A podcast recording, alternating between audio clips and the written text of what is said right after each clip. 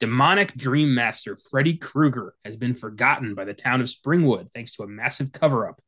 To escape from hell, he needs to be remembered, but he's not strong enough to cause any damage.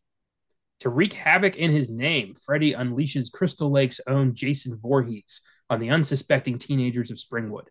It works at first, but Jason won't stop. Pretty soon, the two slashers are at odds with one another in the 2003 horror crossover Freddy versus Jason. I'm Connor Eyzaguirre. I'm Caleb J. And this is the last Filmgazm.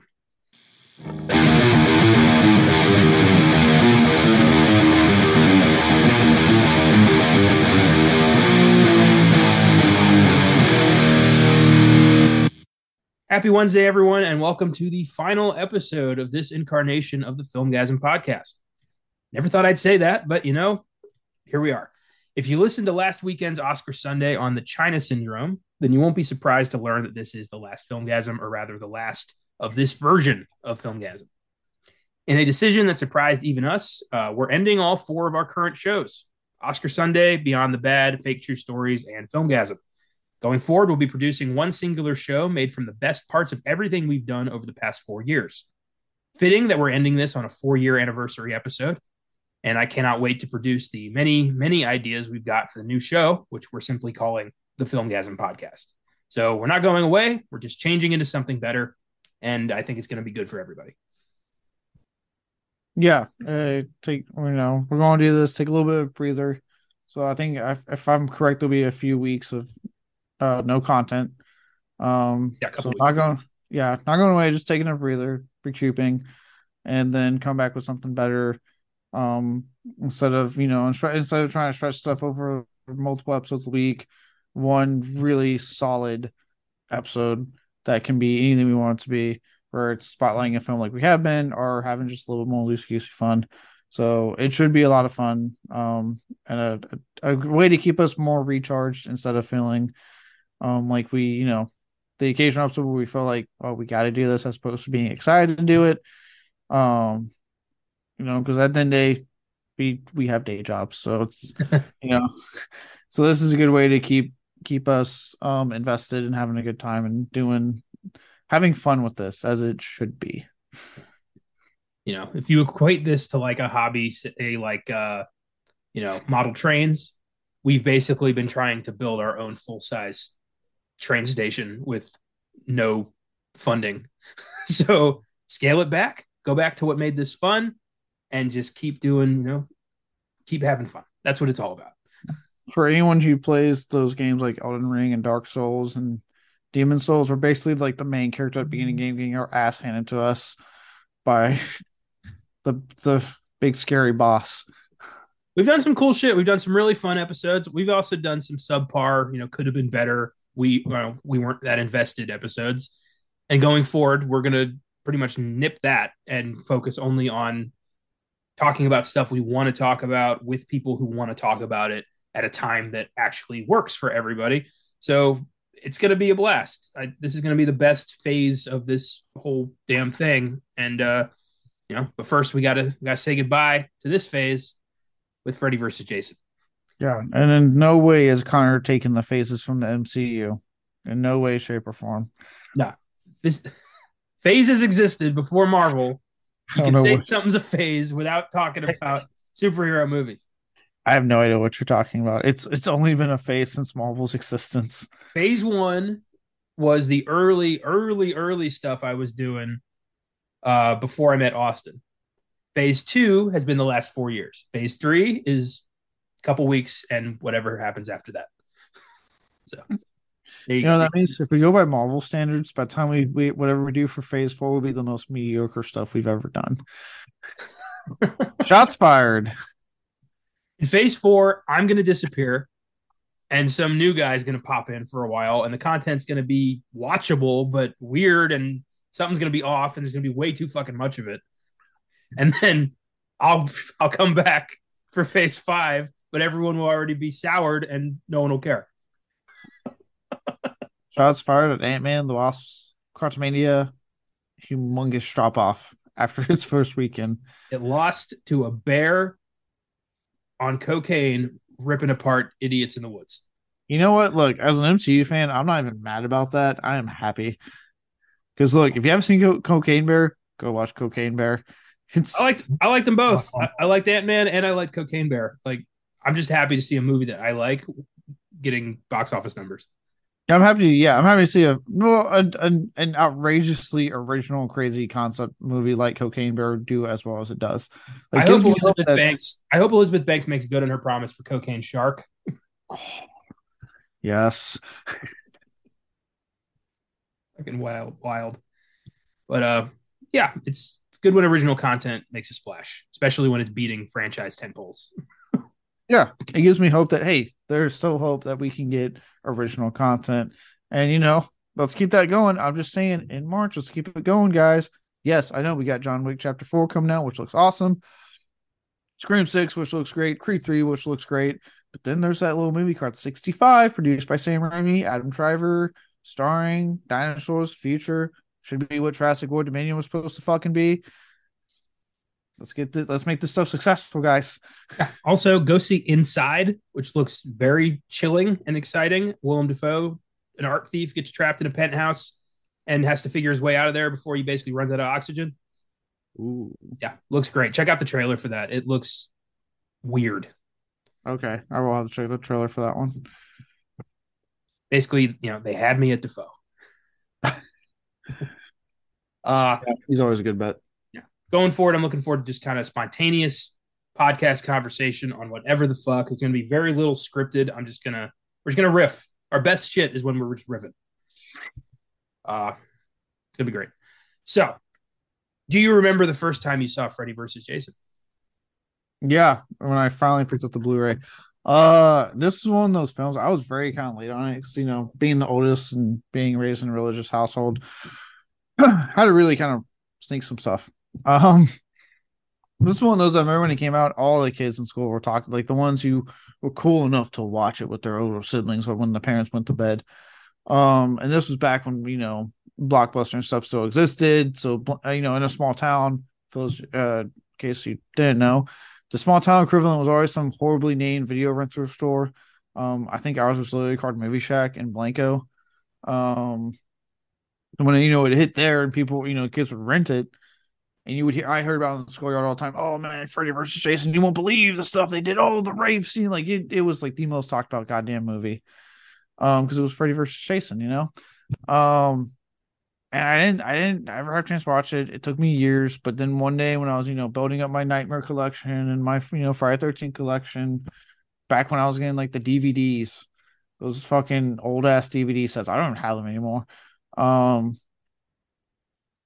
I was like, well, I need to get Freddy vs. Jason. And the Blu-ray was out at the time. It was like 10 bucks. I convinced my parents to let me get it. I was like, yes.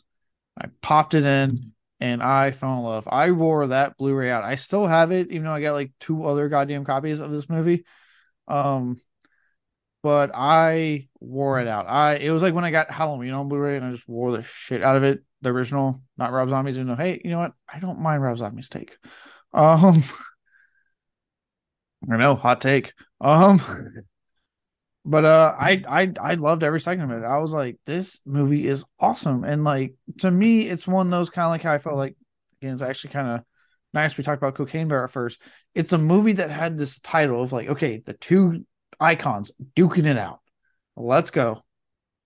And I thought it lived up to it. I thought compared to a certain movie called Halloween Ends, um, it actually lived up to the much like hyped and the much advertised fight, you know, with these two going at it. Um, and you know, it's sad that like obviously rights issues with other horror movie characters kind of stopped any sequels from happening. Um, but what we got, I thought was a lot of fun. I I love it to this day. Like I said, I got three copies because I more because I just buy upgraded Friday 13 sets and they keep coming with it. So I just keep ending up owning another copy of it. That's funny. I I love that you just keep having this movie. I can see like two copies of it behind you right now yeah, you got the there's my signed copy up top and the the the Friday 13 set I got signed when Paramount got their sh- or New Line Paramount worked together to bring out that set. Um, which I remember when I got that sign at convention, they were even like, "How did you get this?" Like they forgot about it. I was like, "Oh, I picked it up when it came out. Like I was a broke ass college student. I was determined to get it." Um, and then you know, and I got it now with the Scream Factory uh Friday Thirteenth set that came out, and I got it with that now. So and that's I actually I have seen each copy. So I've seen my individual copy. I've watched the other one, and when I did this episode to do it, I actually watched the Scream Factory one. So I've I've watched all my copies. That's good. Yeah, I I got to start doing that. Um, when Freddy versus Jason came out, I was eight, and I had not seen any like legit horror movies all the way through. I was terrified of horror movies when I was a kid. I didn't want to get scared. I was terrified of the idea that I could get scared. Uh, I think my ninth or tenth birthday, uh, this kid gave me a copy of Jason X on DVD, and I was like, "Who's Jason?" And he was like, he explained to me what Friday the Thirteenth was, and I'm like, "Oh, okay." I'm thinking like, "Oh, I'm not going to watch this. this is this is too much. This is too much for me." And uh, but I curiosity, you know, one one out. I put it on, and as soon as Jason dunked that girl's head in liquid nitrogen and shattered it on the counter, I was like, "This is new." Whoa! And I watched Jason X. Uh, soon after that, I was at a birthday party for this kid, uh, Alex, who was an kind of a you know one of those like skater asshole kids. Mm.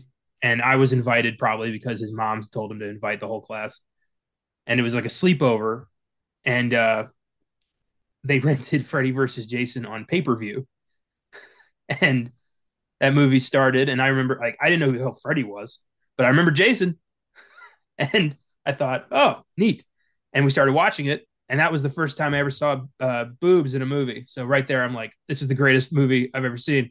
Because I don't think I kept oh yeah, with Jason, I remember, yeah, my mom told me to turn it off, Jason X, because it got too violent. Uh, I remember that, like after, after the after the, the the Jason X, after the head smash, I think I think my mom was watching it with me to screen it, and she was like, "Nope, nope, nope, nope, too much." I like how that was too much. Not not not like the boobs are in that movie. That hadn't happened yet. or if it did, she like clamped her, her hand over my eyes. But Freddy versus Jason, just open shirt, like holy shit, I can, you know, and we were just like, wow. And then the movie happened, and I got into it. I was like, this is cool. Fred dreams, he can kill you in your dreams. Whoa, what? Oh, this is neat. And then they turned it off because they wanted to watch, they wanted to play Grand Theft Auto San Andreas. And I was the only one being like, well, I want to, but I want to keep watching the movie. I'll say, look, well, I love the Grand Theft Auto series, and San Andreas is a great game. I would have done. I would have at least finished the movie and then played it. Like, well, see, playing San Andreas meant we all watched Birthday Boy play San Andreas. Yeah, that sounds awful. Yeah, that wasn't very fun.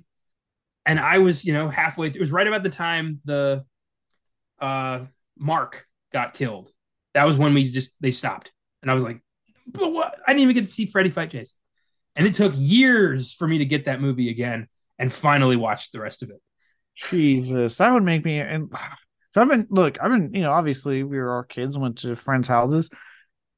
We if we ever put a movie on, we finished the movie and then played the game, or played the game and then stopped it to watch the movie. Yeah, one after another. You don't just interrupt shit to go do something else as a group because birthday boy is now like the cult leader and what he says goes. It's ah I'm still bitter about that shit. That was like fifth grade, and I'm still like, damn it, Alex. Yeah, it just means I'm not hanging out with that kid ever again. That's why I'm like, no, well, fuck you, dude. Ah, uh, well, I no. Eventually, I watched Freddy versus. I think I I, I told this last filmgazm or Beyond the Bad. I think is when I talked about it. Um, I bought the Blu-ray because I came into like ten dollar Amazon gift card or something, and I bought Freddy versus Jason and I watched it. I'm like, I like this movie. Everyone else hates this movie, but I like this movie. I I like it, and like, look, we don't exactly get a lot of versus films, and let's be honest, yes, most of them suck. Like AVP, not that great. Um, I don't think it's bad as bad as everyone makes it out to be. I don't think it's that great either. Um, but the best Batman one to date, the best one to date is still Kramer versus Kramer. Fight me on that. I was gonna say Batman v Superman. Shut the fuck up, Snyder fanboys. It sucked. it's not good. But oh. you know, bitter divorce makes a man realize he has to step up and be a dad. It's a great, it's a great movie. Yeah, keep going back to Kramer versus Kramer. That's yeah, it's a it's a wonderful movie and a and, great human story and the beginning of a very loose cinematic universe. And the best versus movie, in my opinion, is Freddy vs. Jason. Uh look, like I, look, I would have been mad if we didn't get like the verses, but like what what more do people want? We got well, we'll I'm sure we'll go more into the whole debacle with um Jason, the actor. Um, but we got two icons of cinema finally on the big screen after being promised this movie for over a fucking decade. Way over longer, a decade. Way longer than that. well, I'm counting when the glove popped up and you know Jason goes to hell. But yes, yes. Before, well, it was in the 80s they were talking about this already. Um, late 80s, I believe, is when they started talking about it. Um, so we were we took forever to get this, and it gave us simply what I wanted. A the two characters duking it out in a flimsy and look, it's the same thing you kind of felt like when people like try, try to come after like the Friday Thirteenth remake. They're like, oh, he just doesn't have the spirit of the originals. How? It's a bunch of horny ass campers out in the woods and Jason fucking them up. Yes, the most you can give it is that he has a whole underground lair, but let's be honest, it kind of makes sense. Like it it's a really genius way to be like that's how he gets everywhere. Okay makes sense to me. Um same thing with this like guys like it's a fucking it's two cinematic horror icons on screen together.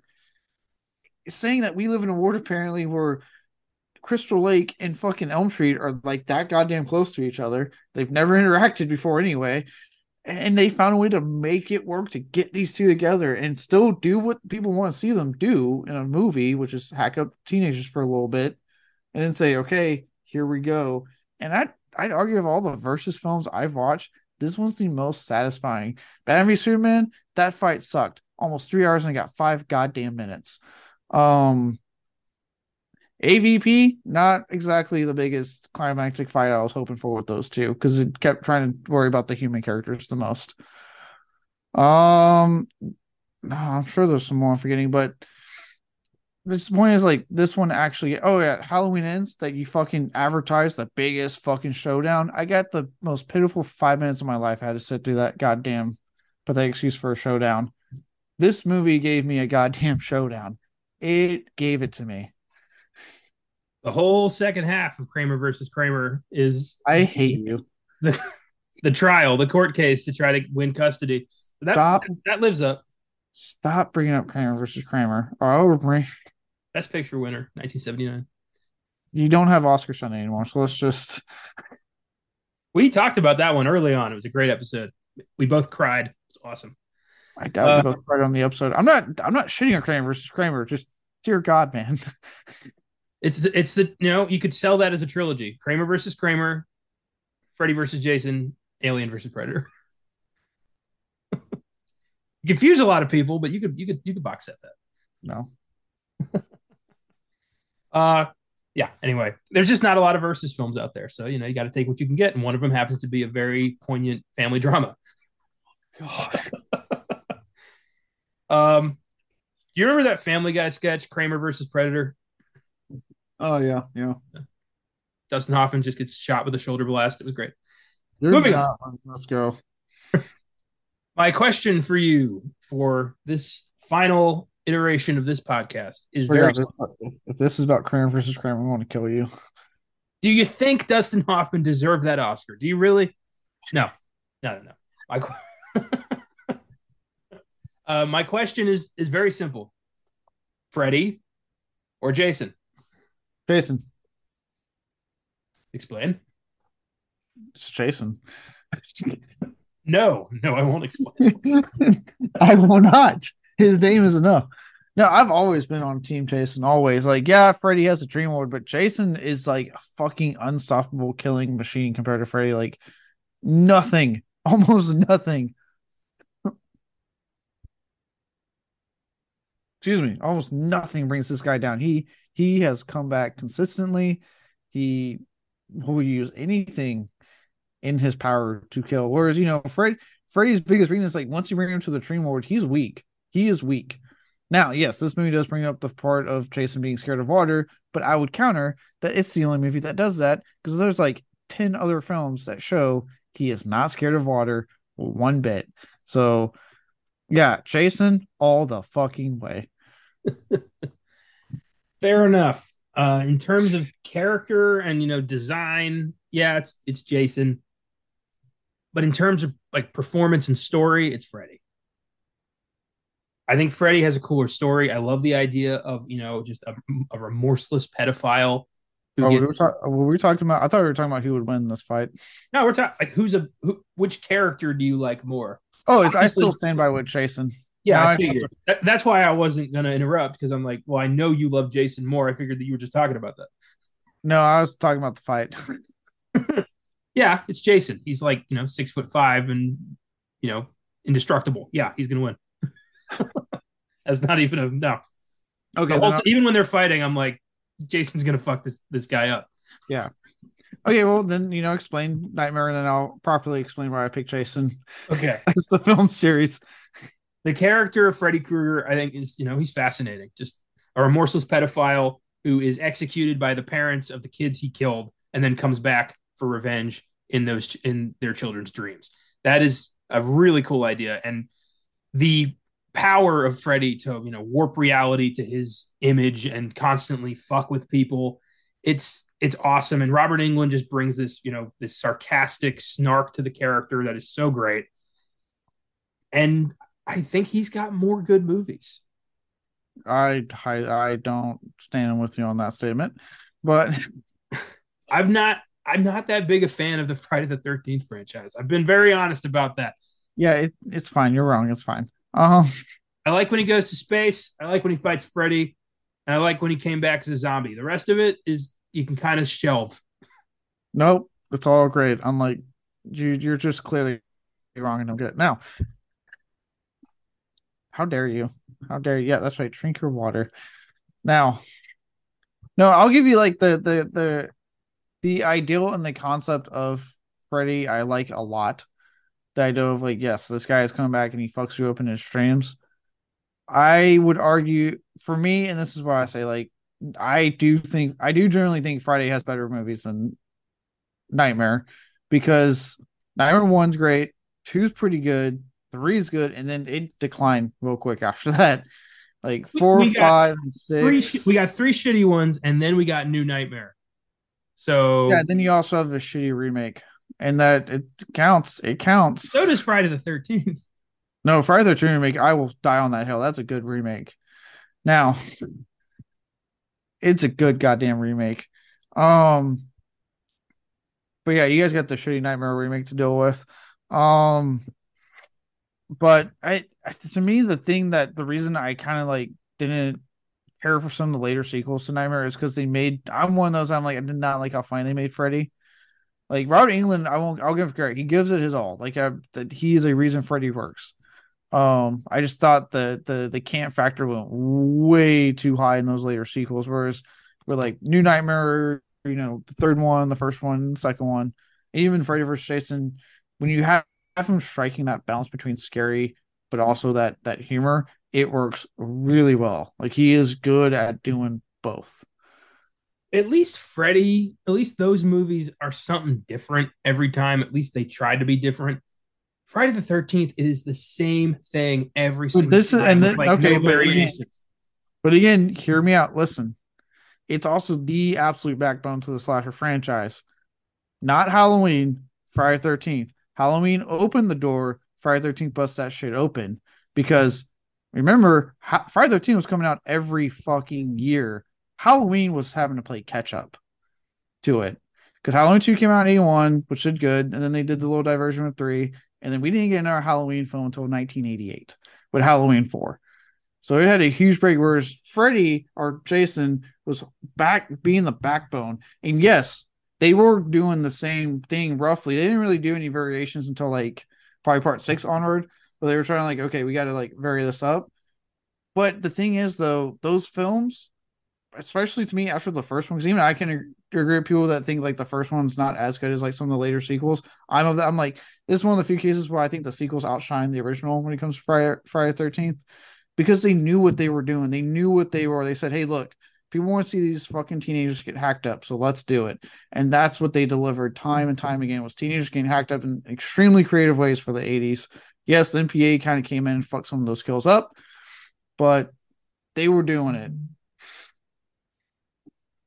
Yeah, but did we did they have to like did we need yes. that many friday the 13th movies like yes because it was fun it was a fun thing to go see it was kind of like how we got saw every year you, like there it there's always a horror franchise that this happens where we get something every year friday 13th was that in the 80s where it was people's like our saw when we were growing up that we got every single year like it was a chance for it to be like oh shit okay we got new friday 13th we know what we're fucking seeing chasing fucking people up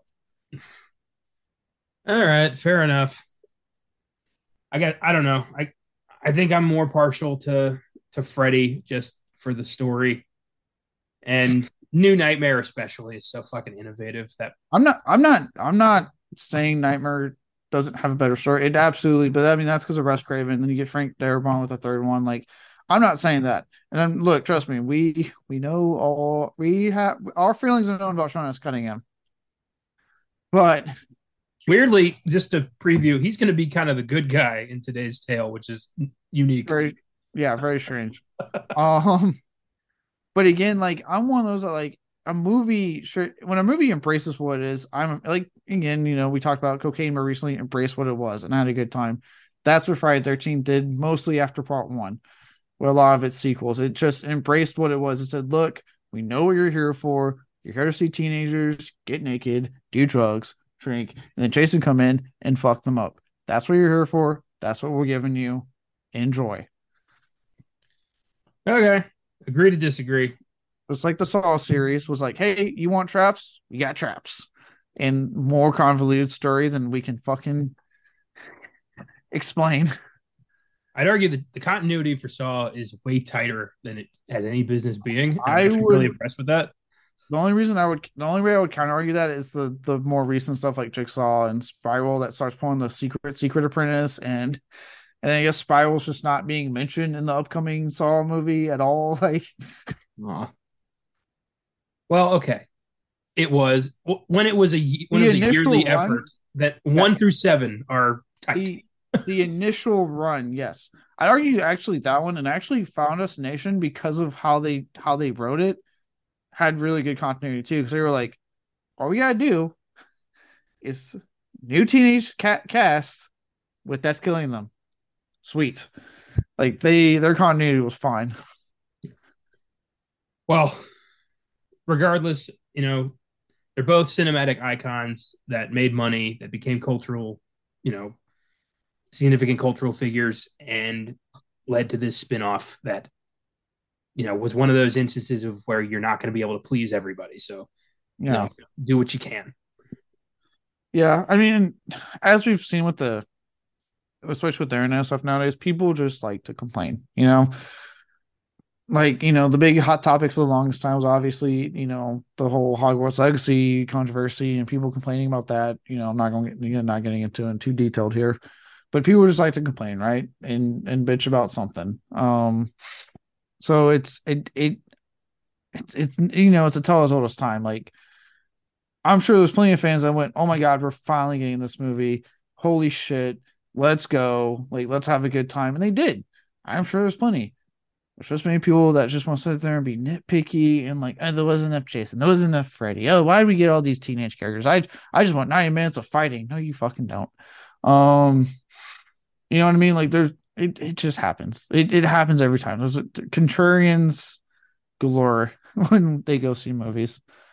I think you know this movie continued the age old slasher trope of you know 30 year old teenagers fighting monsters, and that's that's delightful.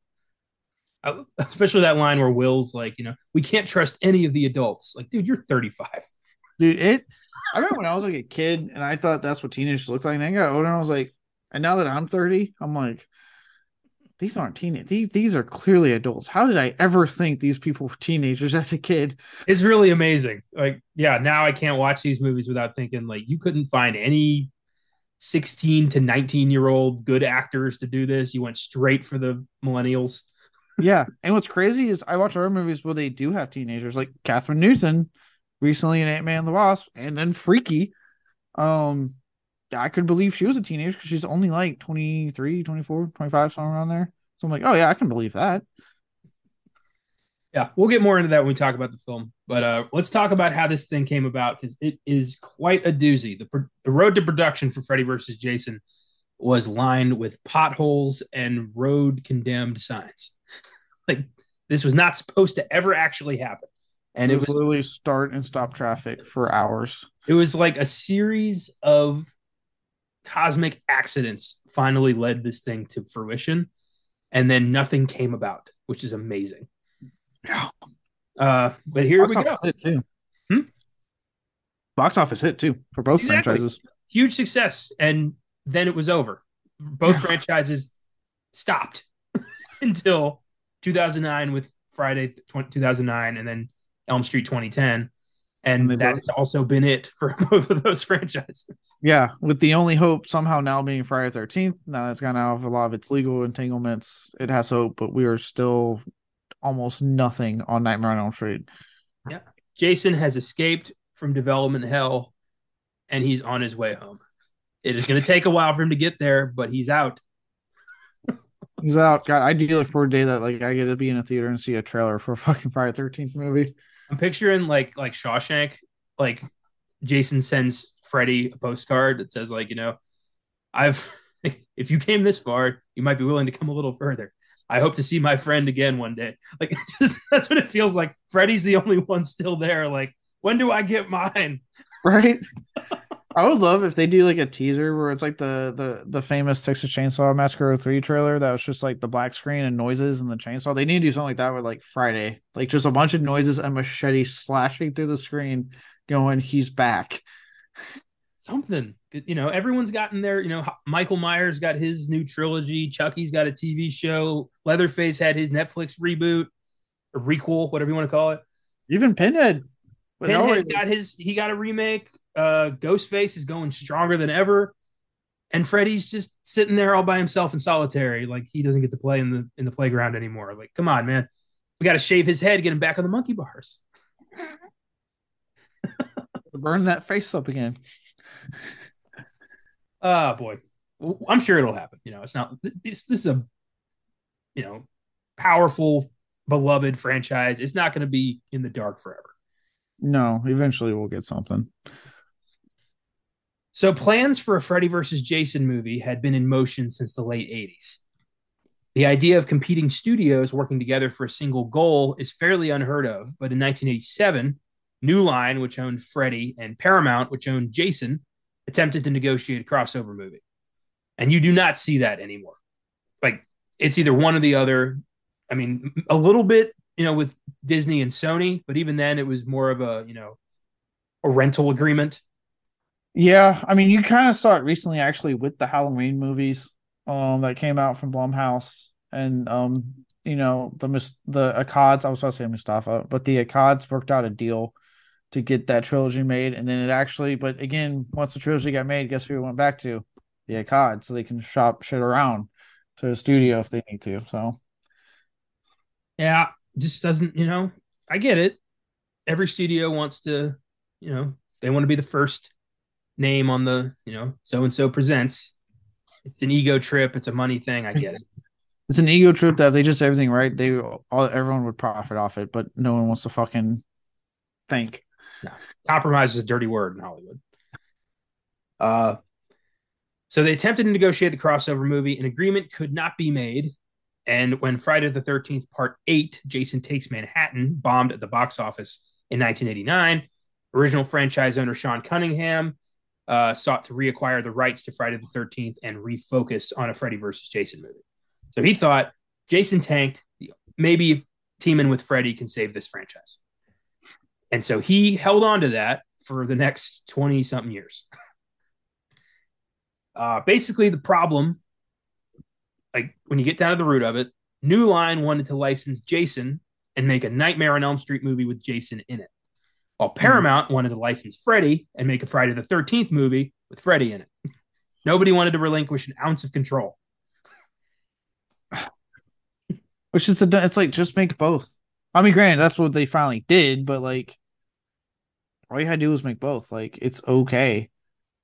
Yeah, it is. You know, it's amazing. It's, know, I they just played tug of war, and eventually they just got tired of playing.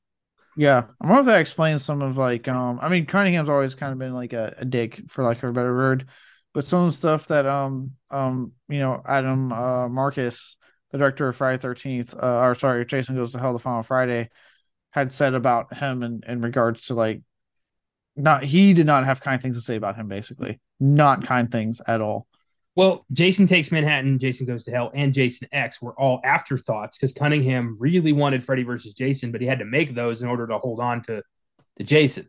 So he didn't give yeah. a shit about any of those movies. Yeah, well, I mean, he literally told Adam Marcus when he hired him to do part nine, um, and straight up told him was like, "Get rid. Of, I don't want the fucking mask in the movie." And he was like, "You're asking me to do a Friday Thirteenth without Jason's mask, basically without Jason." which is why we got the movie we got. He had to find a way to make that shit work.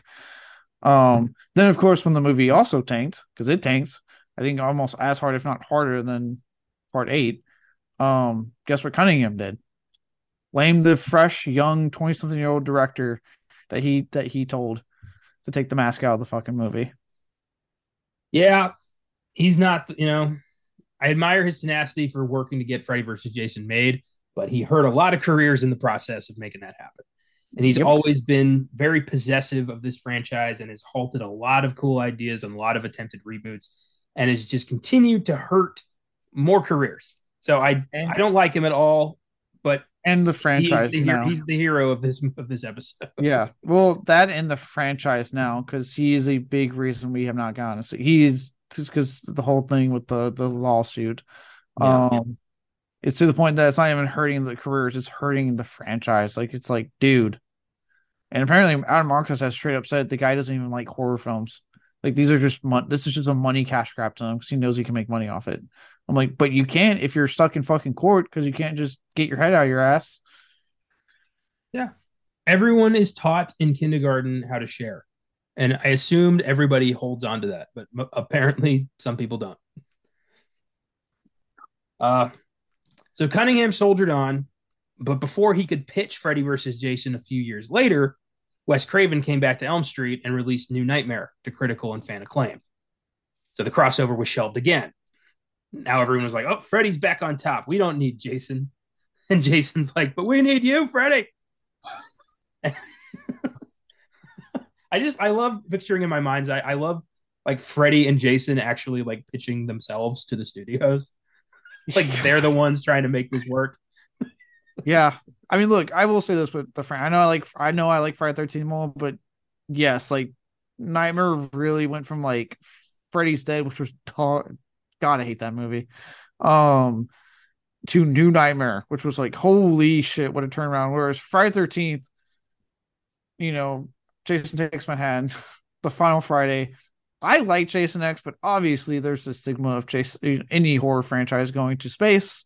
So it, like what's what's your beef with space? Just because Jason and the Leprechaun did it, no one can do it. Hellraiser did it. Oh yeah, and Hellraiser in space that one time. And Amityville recently. I know. you you've been listening to fake true stories. Well, yeah, and also because you know me, I keep up with this shit, and I had heard about that, and I was like, "There's no way there's a fucking Amityville in space movie coming out." It is literally the house gets exorcised and it shows up in space, and now there's like ghosts in space. That's uh, a real fucking movie. I can't believe that. I've seen the cover for it, and I'm like, "That's outrageous." yeah, if you're gonna do that shit, yeah, people are gonna be pissed when your franchise goes to space. Yeah. Hell, critters oh. went to space for Christ's sakes. Uh, the crossover was shelved. Again, Cunningham went to work on Jason Goes to Hell, the final Friday, which infamously teased the crossover at the film's end, which was ambitious. Like you have nothing planned at all, but get everybody excited when Freddy's glove comes out of the ground and grabs the mask, and everyone was like, "What?" and then crickets for 13 years. Dude, that and then think about that, like that, and then when of Chucky came out.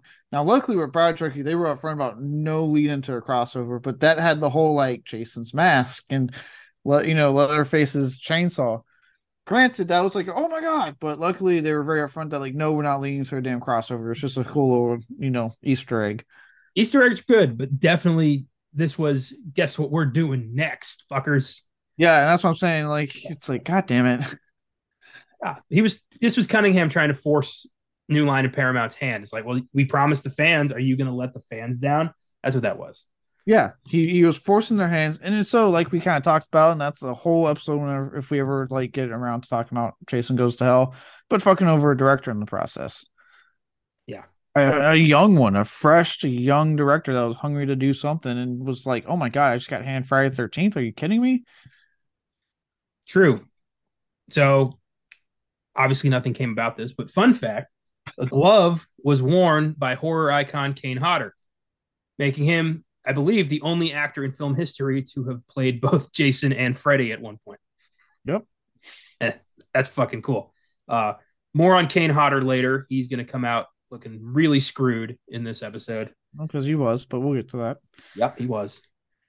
Uh, Wes Craven thought Freddy versus Jason was a terrible idea. Uh, he said, "quote This is taking something that had a lot of impact and dignity, and dragging it down to another level," which is hilarious. Like Elm Street meant something, and I don't want I don't want my boy Freddy playing with your weird kid Jason. Right. Look, as much as I love Wes Craven to death, one of my all-time favorite um directors. Come on, man! Like, come on! Like, let it happen. I love that though. He's like, no, this means something to people. So get get that weird hockey mask out of here. Ugh. That's when I would have been like, Wes, I love you, but like, let's let's be honest. This was this was be this movie was a big reason because of the success of the slasher boom, and guess who helped with that success? Friday the Thirteenth. Yeah. Plus, just to play devil's advocate here, you don't get to make a movie like Cursed and then talk about dragging another franchise down to, to your level. Like, buddy, you you got some duds. Admit it. I I will say, as much as I love Wes Craven, I've never seen uh, like a director that like can hit hard but miss so hard too. Yeah, it is. You know, I it's weird. So I love a lot of his movies. So let that yeah, be known. So do I. So do I. While Cunningham continued trying to make this happen, he produced Jason X to keep the franchise alive in the meantime. Jason X was also a box office bomb and ironically killed all interest in a potential crossover with Elm Street. God, yep. Three the more he kept trying out. to preserve this thing, the more he kept pushing Freddy versus Jason out of everyone's minds. Right? Three strikes and you're out. Like, okay. Yeah, I remember actually I remember when like Jason X came out and like you go to like Walmart or something and there was like the stands of like Jason X and like you know them trying to really sell those DVDs. You remember that like wrong when they used to actually have like the stand just dedicated to like one fucking movie. I remember like Jason X. I remember like fucking seeing like Jason X and Halloween was Resurrection and like all the late like 2000s horror films that are still trucking along. God, if you to be a slasher fan in like between like 99 to 2002 must have been just depressing. Yeah, you had nothing. You had nothing. True. Yeah. I mean, you know, resurrection, Halloween resurrection. Yeah, trick or treat, motherfucker. That's that's what you had. That's the best you could. do. I honestly, I remember being so intrigued by that fucking DVD cover. I was like, "Ooh, Halloween Resurrection." I remember they would like sell that with Halloween H two O and be like, "Oh my god, there's two of these." I remember the first time I watched Halloween Resurrection was on Netflix. I had only seen Halloween 1 and 2, the originals at that point. And I remember thinking, why is Jamie Lee Curtis's hair short on the cover but long in the movie? What's what's up with it? That was I was so confused by that.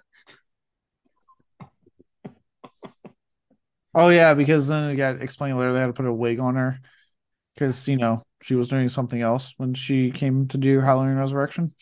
Freaky Friday, probably. I forget what the movie was. Whenever she had her short hair and they had to put a wig on her. Yeah, and she was like, "I'll do it one more time, but you better fucking kill me." And then with the new one, she's like, "I'll do it one more time, but I better fucking kill it." And then I'll do two more sequels. Uh, I, think, I think she's good now, though. Yeah, she's good.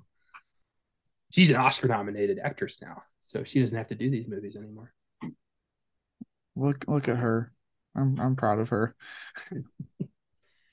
oh, that felt cold. I'm sorry I said that. I feel bad now. Uh, it took a lot of different writers, producers, and a lot of persistence to finally get a draft finalized. The concept went through many different titles, including Nightmare 13, Freddy Meets Jason, Freddy God. versus Jason Millennium Massacre. And please my, not call it Millennium Massacre. They almost did, but my all time favorite, they almost called it Jason versus Freddy. That was a big point of contention. Whose name's going first? God damn it. you know what's crazy too about that name thing? At this point, I think I don't know if you mentioned it. New Line bought Friday Thirteenth, which is why if you buy box sets, it is Paramount will release the first eight in a box set because they own the first eight, but then everything after that is owned by New Line, which is why the Scream Factory set's a big deal because they got all of the movies. So the fact that at this point in time, New Line owns both goddamn franchises, they have they have it all, and they're like, having an internal debate on whose goddamn name goes first. How about which one sounds better? Jason versus Freddy or Freddy versus Jason? Which one rolls off the tongue more? I think that's ultimately what, what, they went with. But yeah, if that purchase hadn't happened, they'd still be debating this shit today. God. Uh, ultimately, newcomers Mark Swift and Damian Shannon wrote the final product after impressing producer Michael DeLuca with their pitch. They had never done anything. And they show up with like, hey, I got a Freddy versus Jason pitch for you. And Michael DeLuca's like, you're hired. Like, what the fuck? Like, a, you know, established writers have been trying their hand at this for 20 years. These guys show up and are like, boom, I got the cure for what ails you. and they went with it. Uh, they would write, they'd write 2009's Friday the 13th and then the 2017 Baywatch movie, and then they'd disappear. Damn, they got burned by Baywatch. Yep. Unreal. Okay. Again, I'll defend Friday the Thirteen Nine. I think it's a fucking awesome remake. Um, I mean, hey, good for them. It's interesting that they took they went with these new, uh, you know, quote unquote, new guys to do it instead of like all the the various established names that were coming through. This like, oh, you want us to do a Freddy versus Jason or a Millennium Killing movie? As what the fuck dumb title that was. Dude, the, the pitches that got thrown in here, like there was going to be a cult of Freddy worshippers. They were going to fight in hell. Like it, it got so crazy. So I think these guys took a less is more approach, and that kind of calmed everybody down. Probably, yeah. Like, hey, let's go with the basics and lead to in, lead into the fight. Yeah, exactly.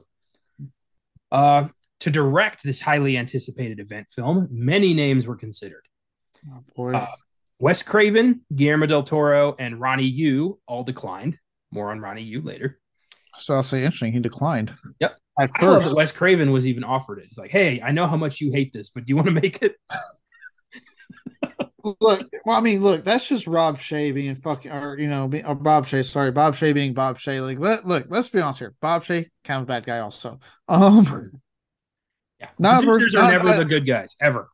Yeah, not as bad as Cunningham, but not not good either because he's the biggest reason Nightmare became a franchise, which you know obviously for better and for worse, but is why him and Wes Craven had a falling out. They got along again briefly, and then they had another falling out, I believe. Um, which is why a Mason controversial now, but it's why Wes Craven had a relationship with the Weinstein Company, um, because of the shit that kind of happened between him and Bob Shaye. Don't seem controversial now, obviously, because things we know about Harvey but that's just how that how that happened. Um, Jeez. what a Sophie's choice that is to bring it back to Meryl Streep. Yeah, right. Um, but yeah, it. Oh God, dude, I I feel like that's what this amounted to. Was like Bob Shaye and Cunningham's egos like not stopping, just rampant. like, no, this is what we're doing. No, this is what I'm doing. Pretty much. And I, uh, I can imagine Bob Shaye to get one up on Wes Craven. Like, look, I know you don't like the idea of this, but we kind of want you to direct because you know we're we're the house at Freddy built now, aren't we? I mean, we're the reason your movie's a huge huge success. Wes. I wonder if he pulled the "You Owe Me" card. I bet he did. Oh, he had to. I'm sure he did. I created you. Direct the crossover. right how none of like the directors from Friday the 13th were asked, like not a single goddamn one of them. yeah, nobody. Nobody. even Cunningham. Cunningham's like, no, I'm not fucking directing this shit. And then Guillermo del Toro, for some reason, it's like, hey, you've made horror films. Please help us. And he's like, no, I'm making Hellboy. Doing my passion project. Speaking of passion project, guess who else was offered the role? Oh god damn it. Rob Zombie. What? And I didn't said, know Rob Zombie was offered the project and he said, No, I'm gonna make House of a Thousand Corpses and I'm gonna do it my way. Yeah, I kind of I'm not even mad about that because I love House of a Thousand Corpses. It's a big thing with the director. Why they tur- why so many people kept turning this very cool project down is the insane lack of control they would have over it. This was a producer driven project from A to Z, and the director is just showing up and pointing the camera. There's no input whatsoever. That's oh, why yeah. these guys kept saying no. Yeah, and especially like in Rob Zombie's case, I mean, obviously what we knew about him is that he likes to do what he wants to do with his films, as was very evident recently, you know, last year with the monsters, more than ever for people. Um Uh, and I said as someone that didn't even hate it, like I, I thought it was fine. Okay, I'd probably put I'd put fine like a three star out of five, probably. You know, um, but um, uh, you know, someone like him who wants that kind of creative control with stuff on his first film, because if he's choosing this to, to go, you know, denying this over House House, that you know, House House, of course, was his debut, film debut. Mm. So I mean, he's turned down saying like, no, I want my debut to be something that I had a, a lot of me in it, not this. Because yes, you're absolutely right. Like I can't imagine again thinking about the producers involved, specifically Bob Shaye and Sean S. Cunningham, how much of it was them driving this project. Yeah.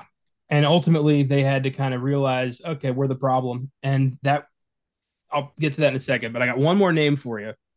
Okay. Uh Jaume Balaguero campaigned for the job and he was turned down, but would later create the Record franchise. Yeah, I was about to say, no shit. Mm-hmm.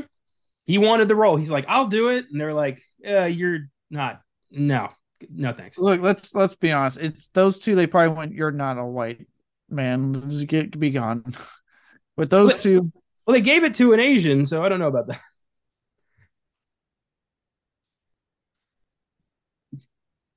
They were probably they were probably confused. I just, I feel like there's just with those two, like something like, oh, you're a first time to, uh, you can be gone. I mean, jokes on them because they, like I said, you did the Rec franchise, which I mean, granted, yes, everyone has their kind of feelings on that franchise after like the first two movies. But like that first one's great. It's like I've heard the second. I've seen the first and third ones. Surprised. I've seen the odd numbered ones. Well, he um, did. He did one and two and four. He didn't do three. Yeah, because he went to do something else, and then because he was, it's not just him that did the. He had a he had a directing uh, partner that I cannot remember the name of right now for the life of me. Um, he his partner, his directing partner, stayed on for the third rec. Where I remember he went to go direct. So I cannot remember what because that was the thing. He was directing something else. I can't fucking remember for life of me though right now. But he went to go direct something else, and then they came back to finish it up with Rec Four. Well, they turned him down and ultimately went back to Ronnie Yu, who accepted the job after being given a lot more creative freedom. They told him, All right, fine, you can do it your way. And he's like, I'll take it. I like how they they were probably like they probably even said like that. I'm like, you guys, why would you even sound begrudging about that? Like, this is the guy that gave us Bride of fucking Chucky. Like, that's it. Yeah, that's that's why you know he's a, he was a Hong Kong filmmaker who had previously helmed Bride of Chucky for for wow, what company made made made Chucky again? Uh, I know MGM did the first one. Oh, oh fuck me. Yeah, whatever. He made Bride of Chucky, but that's it. Like all, everything else he's done is uh, Hong Kong based. So it is weird. I, I feel like they took a, a gamble on this guy. They, I mean, they, they, in their eyes, they did. Um, I doubt it was really that much of a, of a gamble. Um, but you know, it's not like you know, it, I don't know why to them if because again, for anyone who can, you know, talks to a horror fan, like Bride Chucky is a fan favorite film in that franchise. You know what I mean? Like it's and it's a really good one. Um, you know, Don Mancini's talked highly about that particular one, you know, Ronnie Yu's direction and stuff in interviews. Like he has nothing but nice things to say when it comes to Bride. Um, really the whole franchise. You know, he's he's a great. He's he's always real nice to it, obviously. Um, so like why wouldn't you trust the guy that gave you like a fan favorite installment in one franchise coming off of you know a sequel that a lot of people didn't like um you know Child's Play 3 is really not that bad if we're being honest for ourselves. Um it's not great but it's not terrible. Um but um come you know he does that why wouldn't you trust him to a Freddy versus Jason film like why why wouldn't you trust him? I just find it so weird that it was so hard to get somebody to do to do this. Like you'd think that every horror director out there would want to throw their hat in the ring for this one. Well, I mean, if they're turning it down because of creative control, what were they telling them they can't do? That's probably what it was. Oh, we're gonna get to that in my Filmgazm facts. Uh, I have the reason why so many people said no. Basically, it, it, was who would win. Oh my! Some God. people were like, "I like Jason more. I want Jason to win." Other directors were like, "Well, I want Freddy to win." and Univ- or the uh, not Universal New Line was like, no, this is who's going to win, and they're like, well, I don't like it that way, and, he's, and they're like, well, tough, and Ronnie Yu was like, I just want to get paid, and they're like, all right, I like it. so yeah, that's basically what it amounts to, but uh, we'll get more into that later.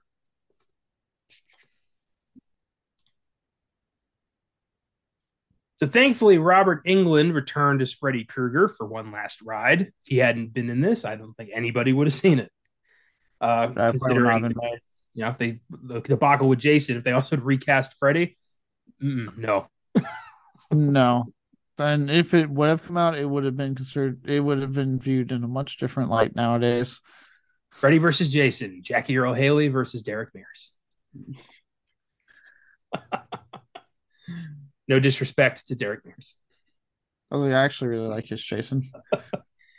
uh, as for Jason, everyone pretty much expected Kane Hodder to re- return to the role, uh, cons- you know, including Hodder himself. He was shown the script, said, "Hey, we're making Freddy versus Jason. Isn't that awesome?" And he's like, "Yeah." And then they didn't cast him as Jason, which is so weird. Like, why yeah. tell him about it? Why give him the script? It's such a, it's such a strange move.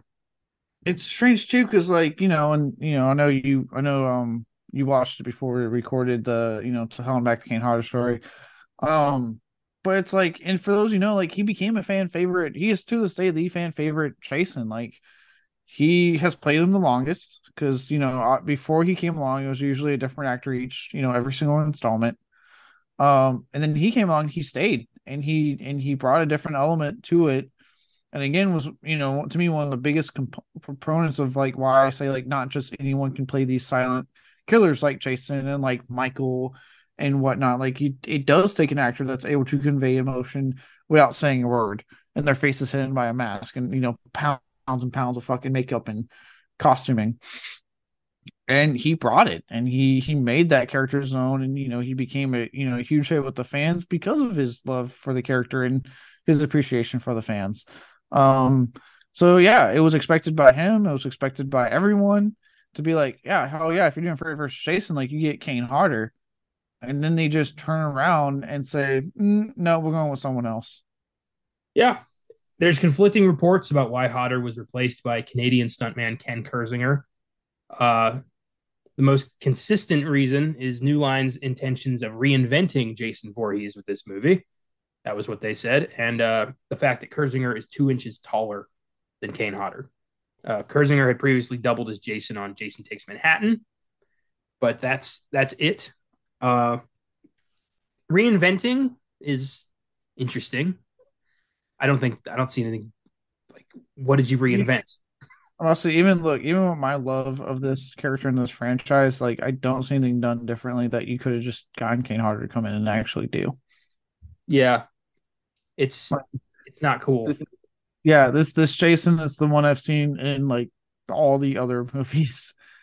like, if you want to talk about reinvention, Kane Hodder already beat them too with Uber Jason and Jason X. So like, he already beat them there. Oh, in the 2017 documentary To Hell and Back, the Kane Hodder story, Hodder talks about how hurt he was by losing Jason. Uh, he played the character for 15 years over the course of four films and is considered by fans to be the definitive version of the character. Even Sean Cunningham lobbied hard to get Hodder the role again in Freddy vs. Jason. Never thought I'd be on his side with anything, but uh, it didn't happen. And Hodder, you know, it took him a long time to get over that. You know, he was betrayed. He got the character he loved snatched out from under him with no explanation why. Yeah, and in, in weird case, this was probably a Bob Shaye move, more likely, because he's full of great ideals. Um, yeah, no, it it sucks, and like, and what's crazy is like, you know, he's to this day he is down to put that shit, you know, put that costuming back on. Like the Friday Thirteenth game that came out, he um he he came back and played Jason for the game. He mocapped oh, for the game. Yeah, and the the same company is actually now doing the Texas Chainsaw Massacre game. He mocapped as Leatherface, or Leatherface. Yeah, yeah. So it's like he's more than willing to come back and do it to this fucking day. Like he's willing to mocap and do it. Like, why wouldn't you? The guy has the passion. He has to drive. He has the want to play this character. Why would you why would you do that? And yeah, for once, Sean S. Cunningham, I'm on his side with that one of like, why wouldn't you? Especially like, and, and again, to me, what this reeks of more than anything is studio producers being petty. Like it reeks to me of maybe like more likely Cunningham got something he wanted and Bob Shaye didn't want. So Bob Shaye said, "Then fuck you, I'm not getting Kane Hodder in this movie." Yeah, something and like that's that. What when I when I decide who plays Jason, something like that. Yeah, yeah, it, that's what it reeks up to me is producers just being petty and again doing what they do best, which is cheating the fans out of something. And and an actor that wanted the fucking part. Like that's all you achieved. And and you know, I don't want to like say like Ken Kirzinger did a terrible job. He does do a good Jason. He is good in the movie. I don't want to put him down too much. But it would have been like, you know, and no offense to him, but yes, it would have been cooler, so much cooler to have Kane Hodder in this movie. Like, yes, I know Kane Hodder and Robert Englund have been in movies together, but to be in a, you know, they were in Hatchet, they were in the first Hatchet together, technically.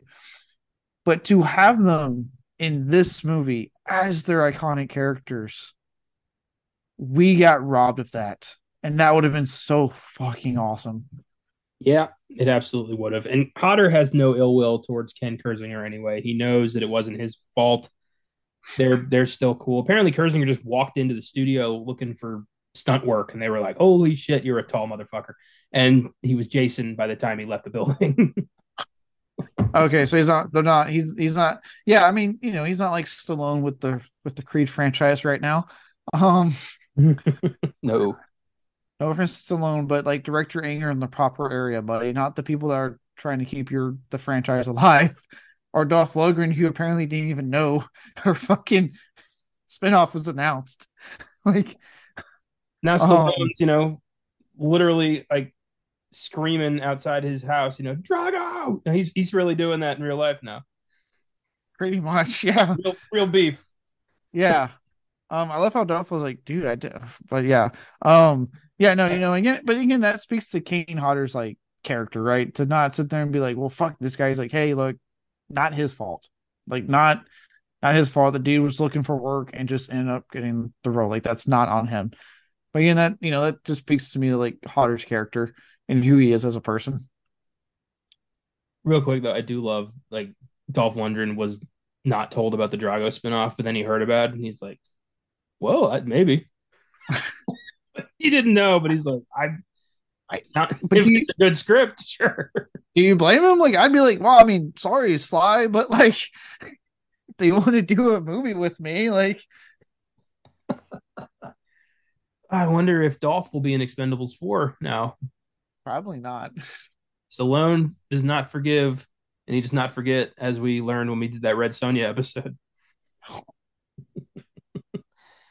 uh, so Hodder would later find success as the character Victor Crowley in the Hatchet franchise, while Kirzinger uh, would continue his work as a stuntman in such films as Watchmen, X Men: The Last Stand, The Incredible Hulk, 2012, and The Cabin in the Woods, which was his last credit as a stuntman. I think he might be retired.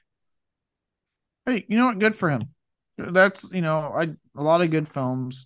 I stand by Incredible Hulk 20, uh, Incredible Hulk 2012, whenever it came out. It's it's a good movie. I I I stand on the hill that that is an underrated film. That was that was two separate movies. It was the Incredible Hulk and then the movie 2012. Oh well, either way, 2012 is a lot of fun actually too. Um, but yeah, I stand by Incredible Hulk being a good film. I don't. Yes, I know it's weird to watch because it's Edward Norton. Because apparently they didn't listen to Feige and Ruffalo did not get the part like he was supposed to for that movie. They should but, do in 2028. They should do a 20 20th anniversary release of that film where they've just deep faked it with Mark Ruffalo. And while they're at it, deep fake William Hurt with Harrison Ford too. oh God. But uh and then obviously Cabin in the Woods is fucking great. I love that movie. So um, you know, good good credits to like, you know, continue his career on. And if he's retired, good for him. Good for him, you know. Yeah. Uh Freddy versus Jason has an IMDb score of 5.7, Letterboxd score of 2.7 out of 5, and a Rotten Tomatoes score of 42%. 50% viewer score, which I thought was harsh. Yeah, uh, I think quite harsh. Critics' consensus reads this made me laugh. Fans of the two horror franchises will enjoy this showdown, but for everyone else, it's the same old slice and dice. It's like, who is everyone else? Who's watching this if you don't know who Freddy and Jason are? Yeah, look, unless it's like your parents taking you that watched this series when they were kids, like I guess like obviously yeah, there's gonna be new fans that are going. This will be their entry point movie, but uh, again, if that's the case, if it's a new fan this is their entry point, it's not the same old slice likes. This is their first time seeing this shit. Um, and then for the new fans, they're yeah, they're they're already in. They're hooked. They've been there since day one on both franchises. They're hooked. like, yeah, no shit, critics. It's so weird. It's like, yeah, of course the people this was made for will love it. But what about the rest of us? like, you don't don't don't see it. Go yeah. It's like, oh, I can't believe I just saw like Godzilla versus Kong, an actual another solid fucking versus film that I like a lot um, that does what's supposed to, be, which is give me a fucking fight that lasts more than five minutes. Epic. Um, I was like saying the same thing for that. Like, yeah, the people who like Godzilla and Kong to love this, but what about us? Like, well, clearly the title indicates it's not for you. Um, but I mean, again, that's also a franchise that I had the constant thing of, man, no, the the the the kaiju fights are awesome, but the character part, the human characters kind of suck. I'm like, who? I don't care. I was like, I do not care. In a movie with Godzilla or King Kong, I want to see them fuck shit up. I don't care about the human characters. Yeah, same goes for this. I can't name a single of the, you know, many diverse human creative characters they give us, such as babysitter and friend and ex-boyfriend, and who could forget boyfriend's friend? I mean, come on. We're not here for them. We're here to see Freddy and Jason fuck each other up. That's why we're here. Let's stop acting like we're here for any other reason. This is not winning Best Actor at there, the 2004 Oscars. there's certain movies, and again, a recent one in Cocaine Bear, that come out that like the title says it are. And if you're not the audience for it, shut up and don't watch it. How's that sound? Stop ruining the fun for everyone else and let those who are in on this go have fun. Yeah, I miss the days when people just watched movies they wanted to see and movies they didn't want to see. They just didn't see them. yeah. Like, god damn it. Like the title should give you like if, if what are you thinking when you go into a movie called Freddy vs. Jason? Like what especially with the poster, which has both their faces prominently on it, looking at each other. Like, what were you expecting? Oh, this seems maybe this is Nora Ephron's new rom com. this will be delightful. I'll take my mother. And then you're like, this is reprehensible. How could anybody? It's like you you had all the information right there. Freddy versus Jason. That's Freddy Krueger. You may remember him. That's Jason Voorhees. You might remember him too. this see the verses there. It's bloody. Yeah, that's you know those are those are clues. Remember Blue's Clues? Clues. You see that rating at the bottom? It says or for graphic violence, nudity, language, everything the R rating exists to hold back from small-minded people like you. Yeah. but you know what? We say like Hugh does this, but the fact is, unfortunately, so many people don't pay attention to these things and go like, "Oh, that's the title of the movie. Let's go watch it," and then are appalled at what they see. And it's like, "Well, you didn't do the research, dumbass." Did when I worked at Drafthouse and Deadpool came out, we had to put up multiple signs that said Deadpool is not an MCU film. Deadpool is rated R for graphic violence, nudity, language. Do not take your child to see Deadpool. And without fail, at least once a week, some Karen to be like, How could you let my son see that horrible language? And it's like, Lady, the movie's rated R. There were signs, the trailer, look some shit up. How far like, did you not... make it into the movie before you walked out? You think you think most of them made to like the fucking uh the the mon the sex montage before they finally went, oh my god. I mean, up to that point, you got some pretty strong language and some blood and some like I'm hoping they got the they got the clue before then. like the geez. pegging was the clue they needed.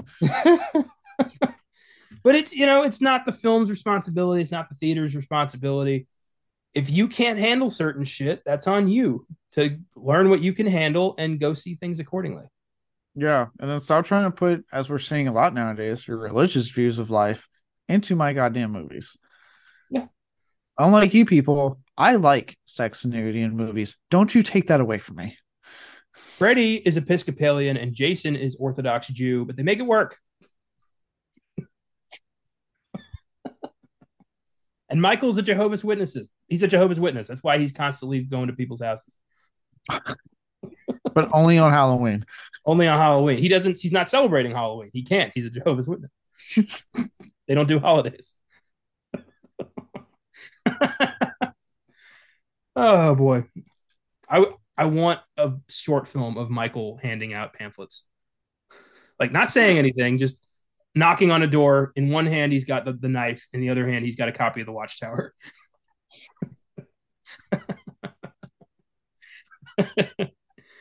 oh boy. Um, so, despite being condemned by critics and fans alike, Freddy vs. Jason was still a huge hit, grossing 116 million on a budget of 30 million, making it the highest grossing film in either franchise. So, they both needed to lean on each other for the best sort of success.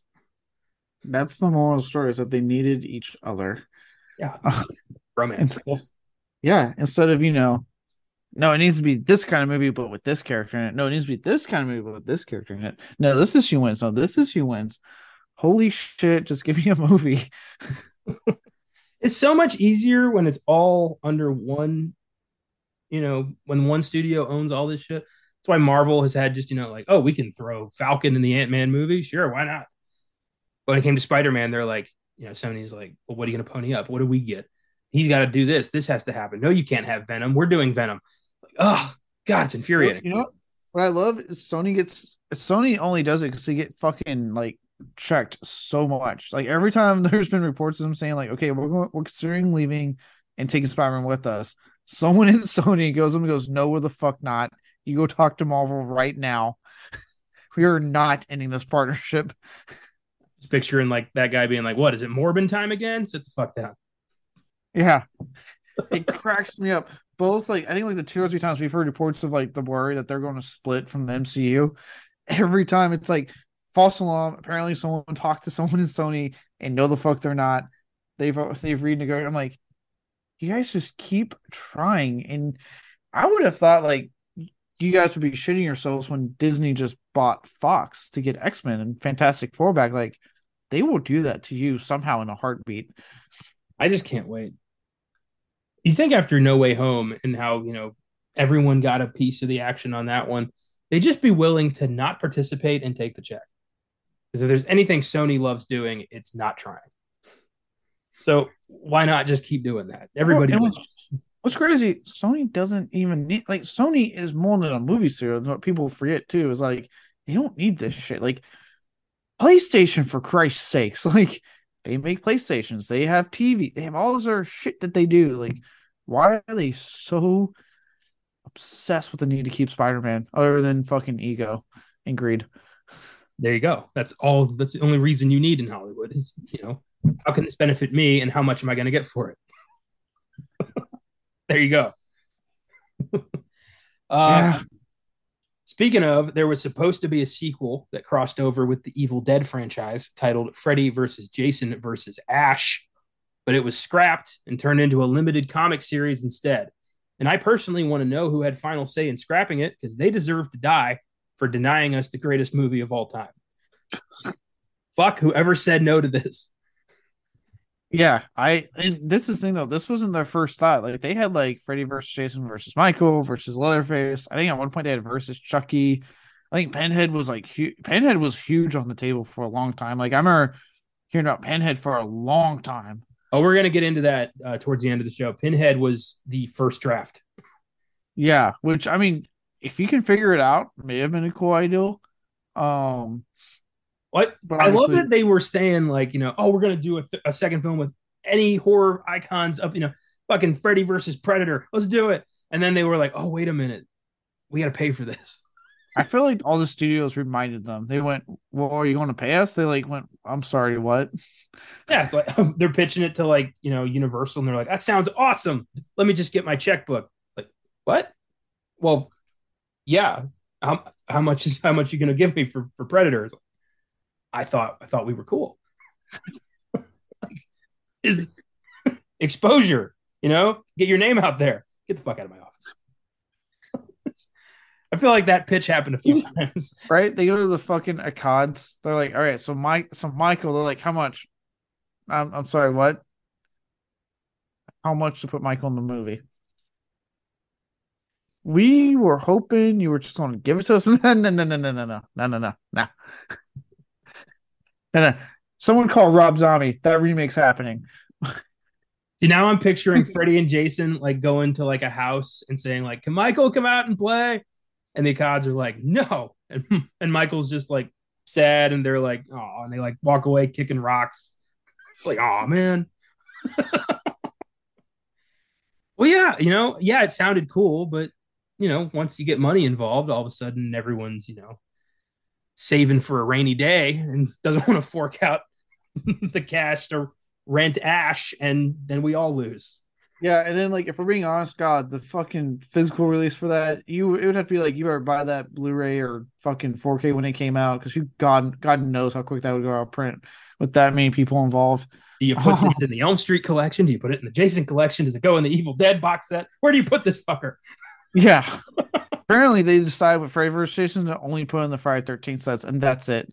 Um, but um, what bugs me with this comic is that they were for the first time ever in like comic history, they were fucking serious about limited edition. Because if we didn't get it when it came out, done. That's just out of print. I'm like, why would you? Why? Why would you make it out of print? Like, god damn it! So even though it came out in comic book form, which they did make a sequel to the comic, um, you still can't fucking read it if you missed your chance because shit's out of goddamn print. Why do we get so fucked on this sequel? I don't know. I don't understand how in this day and age, when so much of culture is accessible all across the world, how anything can be out of print. I mean, Dude, I've got a I've got a print right there.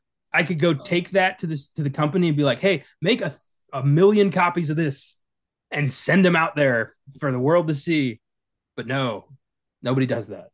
Dude, I yeah, I don't get it. Like there's there's things I've looked up that I own in my collection just out of sheer curiosity that is fucking gone. It's out front. Like apparently I have the only copy. If anything happens to it, it's gone.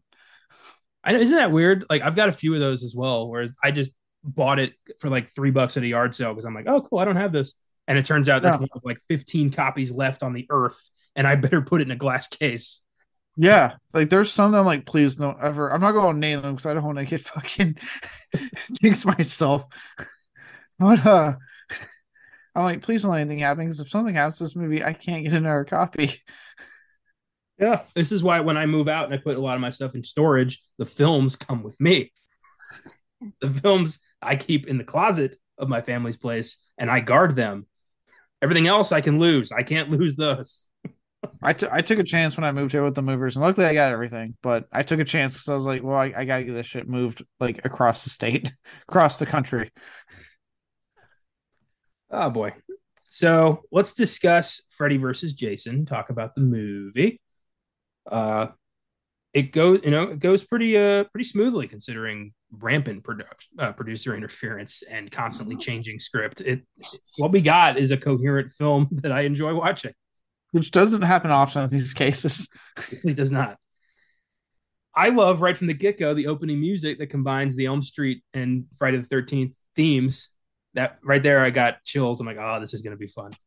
Yeah, yeah, I love the opening narration with like with Freddy and how they did find a very inventive way to do their best keeping the continuity going um to a degree even though continuity obviously with this but all these franchises is not their strong suit but they found a way with the idea of like going off of like the later sequels of nightmare where the town's like knows who freddy is and they're trying to keep it hush hush and he's not powerful anymore so he needs to get his power back and he's like how do i do that i know someone that died yeah, I love. He's like, I had to search the bowels of hell.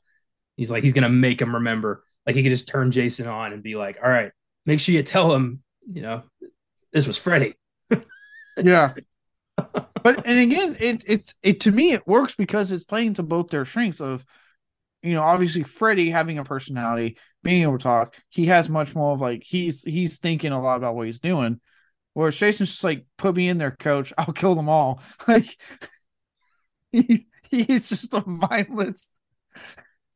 He's the yeah, he's the goalie. Yeah, put me in. So, I love that. Yeah, and and like the movie plays into that really well. Again, it probably a lot of this probably helped with the fact that they finally gave Ronnie Yu a lot of creative control, and he inherently could you could tell he inherently understood both franchises, and he delivers what the audience wants and what we expect out of these characters. True, true. I like, you know, how Freddy uses uh, Pamela to convince Jason, like, hey, mommy says go fuck up Elm Street. And Jason's yeah, like, you got it, ma. Did, did did you hear? Did you see that they actually did talk to Patsy Palmer, but she had a salary dispute? I'm like, okay, like Patsy, no offense. In 2003, you want a hot ticket. You try like no no offense to Betsy Palmer. Her her, you know, for someone you absolutely hated freaking movie, she is great in the original Friday 13th. She is a very, very to me bright spot in that movie. Um, but like, come on, are you really trying to pull a salary dispute with the fucking with Freddy versus Jason? Like, Betsy. It would have been cool to see her return briefly, but also like you know from the studio from the studio's perspective here, we could get any old lady, and I don't think people will care that much. Yeah, I mean, it was Betsy Palmer did not have much of a bargaining chip here. No, and that's that's why I say it's like I put all the blame on her because like first off they were just being nice to say like, hey, look, let's see if we can get her back because fans would freak the fuck out. Yes, and then she's like, salary. She thought she had all this sway. Well, I want this much. And they went, no, we'll just find someone else because I think they don't they don't care now, do they? And guess what? We don't. I just picture I had a that that line from It's Always Sunny, you know. So you come crawling back, you cheap sack of shit. like she, that was her I, opener, and they're like, well, "Thanks, Betsy. We'll, we'll we'll we'll be in touch." Yeah, like I'm just a fan of like when actors kind of get uh, checked in place like that. Like, uh, you know, obviously another big one, and I, I'm saying this knowing obviously, you know, with his you know uh diagnosis, but the big thing with like Expendables three when like I think it was Bruce Willis was like mad that he was getting through three million for four days, and he's like, "I want a million per day. You better give it to me. I won't be in your movie." And Stallone went, "Got, got you. You're fired." And the same day was like, "Hey Harrison, you want a part in the movie?" He's like, "As long as it's not in space." right? But it's just like it's just fine. It's like, oh well, ego checked right there, didn't you? Isn't it? Like, no, you are fucking replaceable. You are expendable, buddy. My favorite one will always be Ja Rule for Too for Too Fast Too Furious, where he was like, "I'm the biggest rapper on earth, and I want all the money." And they're like, "There's like 50 other people we can call. We don't need you in the slightest." Yeah, you're also not that big, Ja Rule. If Eminem can destroy your career and still talk about to this day. yeah, I think Ja Rule these days is known more for being associated with that like terribly executed music festival. Yeah, he's associated with that and for getting his career crushed by Eminem. Like I remember when um the whole MGK Eminem beef was going on, and he did the kill shot song. He mentioned the fucking Ja Rule thing. And I was like, God damn it, he is very happy about that. Oh, Ja Rule, you, you poor misguided soul. Uh, does it bother you that the main care like the our our hero, so to speak, is named Lori.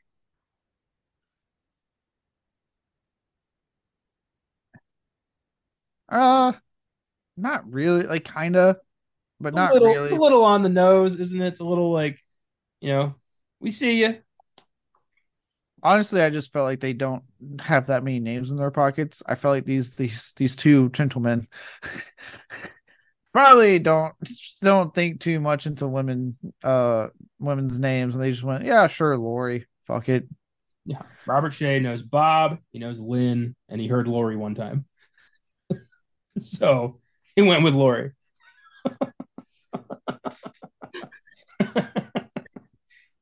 Um, yeah so we meet our our group of friends. There's Lori who fell in love at 14 and then held on to that and weird, uh, weird story elements finds the movie into the movie. Never made. I'm assuming these people are supposed to be 18. I guess I don't They're know. Three year teenagers, dude. Sure. No, no teenager looks like Monica fucking Keena in this movie. I know. I'm like, you are. You must be an idiot because you got held back. oh, like a few years. um, yeah, her her friend Kia. I remember I was thinking like it's a car. It's a car. Kia. Yeah, played by fucking Kelly Rowland from uh, Destiny's Child. Yes, it was the only person I read in the trivia that like she people keep trying to embarrass her in interviews for being associated with this, but she keeps owning it, being like, "Yeah, I had fun. It was a good movie."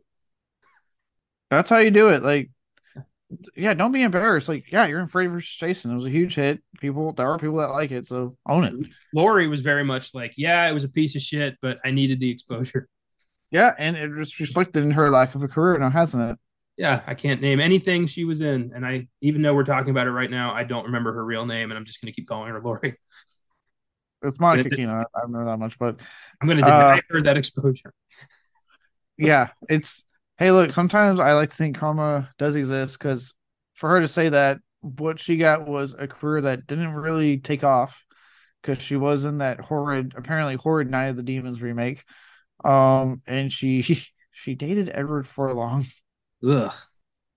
Like for but those who that was gross. Yeah. Yeah, in case he was wearing like, well, don't don't be mean. Look him up. Yeah. Look at what look him up.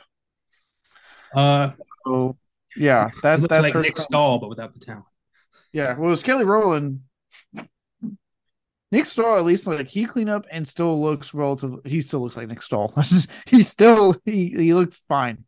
Um, is Jason Clarke like the only actor to play John Connor who didn't have some kind of like public meltdown? I believe so. Um. anyway, yeah, but um, yeah, and then you got Kelly Rowland, who you know is still super famous. Like she's still Kelly Rowland, and she's and very nice. And there's Gib, her their alcoholic clearly submissive friend who is just a sad sack the whole time. I I love like early 2000s onwards, like like treatment of people drinking too much alcohol. It's just like, ah, you crazy goose. God, she, you, you. she was in Ginger Snaps, and yeah, uh, she's in yeah. a lot of horror stuff. She's she's awesome, actually. Well, that specifically, Robert Englund was a big fan of Ginger Snaps and was very much looking forward to working with her. So that's cool to have like Freddy Krueger be like, "I'm a fan. I'm excited. I liked your movie." That's got to be awesome. That yeah, that's awesome. Have you seen Ginger Snaps? I have. I thought it was pretty good. Yeah, I will say I'm actually I'm I'm a big fan of it, and uh, she's popped up in other stuff. Uh, Katharine Isabelle is her name. She's popped up in a bunch of different uh, horror projects. Uh, well, they're having a, a fuck Mary kill conversation about the Three Stooges, as you know, teenage girls tend to do. Yeah, right. And um, I love when dudes write for teenage women, like, yeah, they watch Three Stooges and have conversations about who they fuck, Mary, kill, right? No, no like any of them can name any of the Three Stooges, like a comedy troupe that was famous in the '40s. Seriously, uh, I can barely name the Three Stooges. I forget from time to time. Moe, Curly, Larry, and then uh Shemp. See, I know that today, but I might say like you know, Happy, Dopey, and Swampy. I, I only remember because me and my dad used to watch it all the time when I was a kid.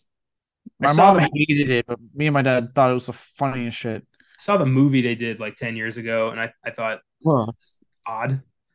I thought they the three actors I thought were really good as the Stooges, but the movie was fucking stupid. Mm-hmm. I mean, it's uh, relying on, on, humor that was funny back in like the 40s and 50s. But anyway, uh, what's his name? Trey. You can't hmm. have a horror movie with high school students and not have a douchebag named Trey. It's part of the it's part of the. Or, or a douchebag boyfriend that in real life people would be like, you need to break up with that dude. But in movies, they're like, don't make me ask you twice. Yeah. Oh, oh, babe, did you smoke before I kiss you? No, I don't like it when you do that. You know, I don't like to be touched after. Jesus Christ. I was cheering for Jason to kill this fucker. Like, oh my God, what a horrible, despicable piece of shit. See, you're like on the precipice of getting why people like Friday 13 because it's like, yeah, that's why people like it. They give us these type of characters so we can cheer when they die. like, yes, Jason, for the love of God, kill them. Um, Blake, his friend, shows up and is like, "Hey, nice feng shui. Can I see your bedroom, babe?" Oh, Lori's, Lori's like, "Oh," as we all do. First off, our friends are horrible for inviting these people over. Two, dude, like, are you serious? Like, your your whole game is to sit there, scratch your crotch, get a nice shot of that, um, and then to be like, hey, the feng shui. Let's go to your bedroom. Like, Jesus, man. Uh, also problematic here. Uh, it's gonna make you dislike Ronnie Yu. Um, oh. he tried to force uh Katharine Isabelle into a nude scene. Uh, yeah, yeah, yeah. She in her contract stipulated no nudity, and then when the time came to shoot the shower scene, he was like, "Get naked," and she's like, "The fuck you just say?" And they argued about this because she was like, "Absolutely not. I'm not doing a nude scene," and he was like, "Come on, you have to." And they eventually settled on a body double. But the fact that he tried to basically, you know, shame her into being nude in the movie, that's pretty fucked up. Yep, that you know, good old pre Me Too movement, right? Or mm-hmm. pre Me Too um, yeah, no, it's it's it's shitty. It's it's horrendous, and the fact that none of the producers came in was like, "Hey, dude, in her contract, no, shut the fuck up, film the scene." Well, like, I don't think you know, in that situation, something tells me Bob Shaye and Sean Cunningham are not going to be the allies you need. No, no, and that's what I'm saying. Like, it's it's a shitty situation. You know, obviously, he is Ronnie is despicable for doing that, but to me, the producers are just bad because no one stepped in to be like, "Dude, shut the fuck up." Like we can film without that. It's fine. It's in her con. And he, the fact that he even had the gall to say like, "Uh, you have to," is like actually no, because she signed a contract that a lot of actresses sign that dictates she does not want to show her naked body. That is her prerogative. Yep. So no, you actually don't. You actually can't because in her contract she said no nudity. Well, we get our first kill when oh. Jason walks into the bedroom. Somehow he got in the house and up the stairs without anybody seeing him. and he's he's a silent man. Dude, look, I used to be like, how? But like, let me tell you something right now. As someone who has a really small cat and a really big dog, right? My cat's a dumbass and thinks he can sneak past me, and then he ends up getting sprayed while I'm recording, like I just did like two minutes ago, because he's trying to do something he's not supposed to. My dog, who's much bigger, will fucking almost make me trip because he gets behind me without me knowing. So sometimes they may seem big, they can be sneaky. I feel like if I didn't notice a six foot five, 300 pound dog walking behind me, that's totally on me. And I'm deaf. He's a big guy. Those stairs very light, the stairs very very light steps. Apparently, he's tiptoeing up there, but Yeah. he just he stabs. Yeah, Trey open, you know, cracks open a cold one, and Jason just stabs him multiple times. I feel like he's muttering under his breath, like "You don't disrespect women like that." Like when he's stabbing, it felt so personal. Usually it's all about like you don't have sex before you're married. You don't do drugs. But he's like, did you just disrespect that woman? It is 2003, sir. No. If the stabs weren't personal, the folding of the fucking mattress was. oh, dude, that was the best part. Like he, it was like the most like it didn't need to be done. Like the guy's dead, but Jason just looked at him and like, I really hate this guy. Bam. Yeah, and then he leaves. Doesn't kill Gibb because he's like, everybody gets one, and then leaves. With again, nobody sees him. Uh, they all run out of the house screaming, covered in blood, and then one cop stops and he's like, "Excuse me, ladies, do you need some assistance?" Like very calmly as they're screaming in his face. I do like when Catherine Hemsworth like slams her fucking hands on the window. I was like, does this look like we need fucking assistance? And he's the guy from Scary Movie, so I can't take him seriously, regrettably. Oh yeah, I I, I saw Scary Movie first, so I saw I was like, hey, Scary Movie guy. Oh my god, we hit a boot. Where's the foot? That's all I picture when I see that guy. That's not my hand. Ray. Sorry. Oh boy. Um, so Blake is now in mourning. His best friend's been killed, Dad, and uh, I love that he's set up as like, you know, um, he's gonna take down. He's gonna take down Jason. That this is the I- guy who's gonna do it. This is revenge, and he's immediately. I-. Oh yeah, I love how it's apparently he just openly drinks in front of his parents. They have an alcoholic teenager that they're doing nothing about. Well, to be fair, he did just. You know, his best friend was just murdered. Maybe they're like, all right, you can have two beers, and then you have to go to bed. I I don't think they give a shit because he even said you better watch your mouth. I was like, I think there's abuse going on in this household. Well, I love when he's like, you know, my best friend was just killed, Dad. So how about you give me some fucking space? And Dad just like, "Ah, kids today, and just kind of goes back inside. yeah, But then, you know, Freddy tries to get Blake and can't, and Blake's like, "Whoa, I'm okay." And Freddy's like, "Ah, well, you know, I'll take a breather. Let Jason have one." And then Jason kills Blake immediately, and I'm like, "Oh, okay." So there goes our vengeance subplot. yeah. I love how Jason's just standing there. Yeah, he does like, that. I'll He's like, wake up. he likes that's his favorite part is being noticed. Yeah, he's like, I'll wait. I want them to see me. It's almost like Looney Tunes. I keep expecting him to be like, you know, poke, poke on the shoulder, and then the guy turns around, and holds up a sign that says like "Yikes." That means basically it's like a bear. You gotta act dead. So even though he's poking you, just keep your eyes shut. Just you're asleep. Don't open your eyes. Go limp. Hope Jason forgets he didn't stab you. uh, they go to school, and I love the low budget Jay and Silent Bob who are passing out flyers. It's like party tonight in the cornfield, man. It's gonna be crazy. You got to get down there and have some brews, man. I those guys crack me up, but I love more than anything about this scene and why it's always been weird to me is that Lori is having a conversation with her friends, and somehow, for some weird reason, everyone feels the need to stop and listen in this hallway. And I'm like, okay, guys, like I we've all been to high school. Someone's having a moment in the hallway. No, I don't know anyone that would stop and look. Most people are just like, I gotta get out of this are trying to get out. Everyone's like, "Oh my god, we have to listen to this story because the plot demands it about Freddy Krueger." Well, first off, nobody in there should even know who the hell Freddy Krueger is due to the town's cover up and careful work of that. But then Mark shows up and starts singing the song and is like, he only gets you, like, he only sings that right before he gets you in your dreams and he's going to kill you. Like, dude, you just escaped from a mental institute. Like, maybe Dude, don't draw attention to yourself like this. Yeah. I'm like, dude, those two. I one, I love how Will's like, dude, what the fuck? Why are you talking? Yeah. Why are you scaring the shit out of her? Like, aren't we here to help?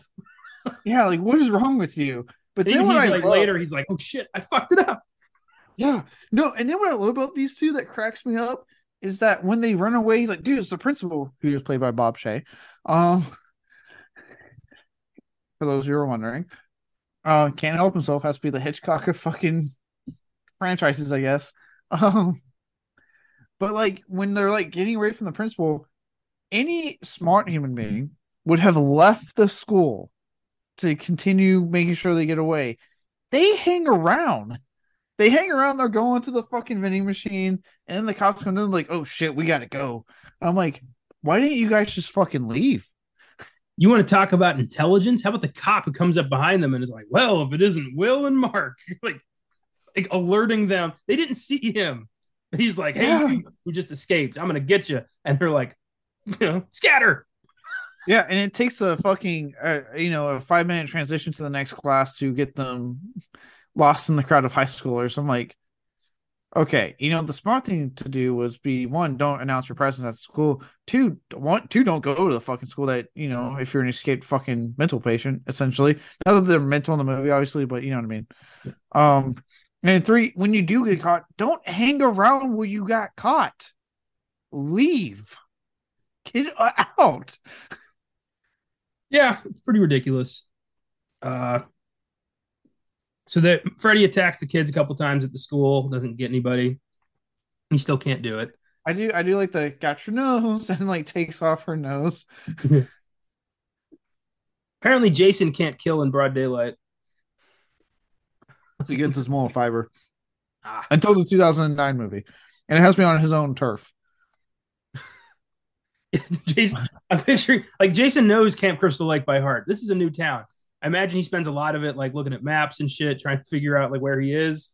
I love the idea of him in full Jason attire, like in the library, just looking straight up. Like, all right, if I just if I go here, I'm picturing Jason walking into a convenience store, grabbing a map, and then like walking out, and then walking back in and grabbing like a box of donuts or something, and going back up, just and then like walking around Springwood with the map open, like looking at road signs and like trying to figure out like trying to get to that cornfield. Where's this fucking cornfield? I heard there's going to be teenagers there. I'm going to find it. Freddy's like checking in. It's like, are you there yet? And Jason's like, I, I don't. I is there a water tower? I see a water tower. Like, can I? Is it close? It's like, what water tower? Damn it, Jason. it's almost sunset. Supposed to make them fear me. What are you doing? Try not to get lost. I before we talk about this this this part though, I do because we we haven't really mentioned it, but I do really like how this film does the Freddy subplot of like the the town taking all the children. To me, that's the most horrifying part of the storyline. Actually, is taking all the children unwillingly to a fucking asylum and drugging them to make sure that they can repress this Freddy shit. Wouldn't it have been way easier and less like hor- horrific to just drug everybody with that Hypnocil shit all the time? Like put that in the town's water supply or something? Probably, yeah. Everybody doesn't have dreams. Yeah, probably. Mm-hmm. Because yeah, the way they do it's poor. Like, okay, your life is done you're done. You're staying here because we don't need you talking about this guy that kills people in their dreams. Yeah, unbelievable. I mean, it worked for a while. Yeah, you know. So Freddy's like, you know, mounting his comeback album. Right. I almost said knock you out. I don't know why that's the one that came in my head, but Never Sleep Again featuring Jason Voorhees. Don't call it a comeback. I've been here for years. Uh, but uh, um, but uh it is a good i like that they, they brought Westin Hills back into this mm. keeping continuity nice and tight. And well, as tight as they can make it. Tight as they can yeah. Uh so the rave in this cornfield i guess you know every fucking kid in town is going to this rave including the nerdy kid who ends up there by accident yeah, he is by accident. And also, can I just say, I've made in my notes, Kelly Rowland's character is bitching to him for no fucking reason. Like, I actually really like when he tells her off because I'm like, yes, go, because she's a ass to you for no reason yeah, whatsoever. Because he's, he's a short nerd who's into her best friend. So she's like, ew, nor like nerd, short nerd. Get him out of here. Like I want to say, it, she is the best friend that I think secretly we all hate, which is the one that like if anyone goes to talk to that woman, she comes in like, hey, hey, hey, it's like, holy shit. You know what I mean? The ones that are almost like too overprotective. You're like, okay, you don't need to be a bitch to everyone. I think she wants to fuck Lori. That would explain everything. That would explain everything, actually. Um, I mean, don't blame her, but uh, yeah, no. This look to me, this move, this is the centerpiece before the main event. Like, obviously, we, we're here for the fight, but like, this is such a great centerpiece moment for like um giving us what we obviously want to see these two do, other than what the title gives us. But like, hey, look, we're going to at least have them have their moment where they hack and slash real quick before we get them. And this is a great way to do it with this little rave scene. It's so good. True. Uh, basically, Lori's there to get her mind off of things, and uh, I love when Gibb walks past Jason Mewes, being like, "Yeah, man, like Trey was gut open, like cut open like a pig," and he's like, "Oh, I'm sorry." and she goes and gets drunk, sees Trey's disembodied head, being like, "Hey, don't make me ask you twice." I just fucking hate that line so much. God, just, just and she almost gets raped by Billy Idol stand-in. That part is still kind of uncomfortable to watch. Like, I don't. Part of me wonders that was like Ronnie Yu's way of getting back for the fight about the the naked stand-in. I love once again Jason comes back and it's like you don't disrespect women like that and stabs him and throws him away. Yeah, granted, he, he kills her in the process, but true, but he doesn't. You know, he kills her quickly. Yeah, he does. He doesn't violate her. Yeah, to his credit, he does stop him. He's like, "Whoa, whoa, whoa, no, not in my house." there is everyone Jason kills in this movie has it coming and is like it's very rewarding. Yeah. Uh, I do like that he snatches one away from Freddy, like just as Freddy's about to do it she gets stabbed oh. and her blood gets on Freddy's face, and he's like, "You motherfucker!" She oh, was yeah, fine. I love that. He's like, "Mine, mine." Yeah, that's when I, Freddy realizes we might have a problem on our hands. It's like, yeah, you unleash something that just only kills. Um, I feel like though, Jason, like the rave, the actual rave part, that's that was just him exercising some demons. That was no like that was him being like, oh my god. There's a whole lot of you here. I'm fucking y'all up. it is so funny. Right from when that guy was like, dude, this Everclear is kicking my ass. He's drinking a pitcher of Everclear. He's gonna be dead before this is over. Like, yeah. Jesus, man. I mean, Jason took care of him, but you know, yeah. I like when they put him on fire and he is unfazed. He is just like, fuck you. I love yeah. when they're like, "Hey Jethro, you know if the farm's that way, like, why would you like challenge this dude?" I mean, they were drunk. I know, but still, like, you think that would sober you up really fucking quick? Is the like that dude popping up behind you? Yeah, right. And again, this again, how much cooler would this scene have been with Kane Hodder? I'm just saying. Yeah, fucking these people up on fire because as we talked about, he to his credit, is still willing to do fire stunts. Again, if you have not checked out that documentary, ladies and gentlemen, check it out. Um, but when he's slicing them up and just like, like not even aiming, it's just like ah, ah, ah. It's it reminded me of Monty Python and the Holy Grail when Lancelot goes insane and starts slicing up the wedding. Oh yeah. It is, I love how the teenagers are trying to escape or try to fight him. He just like grabs him. He's like, ah, one for you and one for you. It's he's just so he's like a kid in a candy store. Oh yeah, dude, I love the ending shot of like him hitting the fucking keg of beer and it like sprays him and the flames go and he just turns around and you're like, oh shit, now he's not on fire anymore. I would love if you know, like he drank a good chunk of that Everclear and then like chugged that can of like keg of beer, and we got like fucked up Jason, who's just like he starts going like woo, like talking for the first time, and it's just blitzed off his ass and starts just slicing everything. I, I would have loved that. Everyone would have hated it, but I would have loved that. I I, I love how I I would probably the amount of teenagers that do escape and like I would love the follow up to this of like the people being like, okay, look, so I know you've been trying to suppress this whole Freddy Krueger thing. Are we going to talk about the guy with the fucking with the machete and the hockey mask killing also? Because holy shit, that kind of comes up in the car, but like they just immediately are like, no, we're not going to talk about that. Like Freddy's the bigger threat. Like uh, one of the person says, one, one, one of the guys in there says, like that fucker in the in the hockey mask was real. Like he's right there. I'm going to be afraid of him. I love the Jason Mewes guy is like, man, that goalie was pissed about something. That's a great line. That was good, yeah. um, all right. So uh, Mark gets killed after he falls asleep, even though he's the guy who's like, we shouldn't fall asleep, and I know exactly what's going on. And Freddy's like, well, I'm going to kill him. That'll benefit. Yeah, everyone. this I actually really like this fucking sequence when it's like he he it's again that ideal of like when Freddy to me the ideal version of Freddy, which is using his dead brother, which is so fucked up, to get to him, but it's still his version of humor, his dark ass humor yeah. shining through. Because it's funny to Freddy. Freddy thinks it's fucking hilarious. But you're horrified. You're like, whoa, no, no, no, no, no. The snakes that become like bolts in his feet, and the the message he leaves on his back, you know, Freddy's back. Great. And now our yeah. you know, the guy who knows the rules is dead.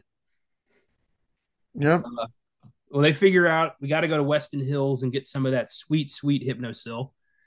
And uh, drugs.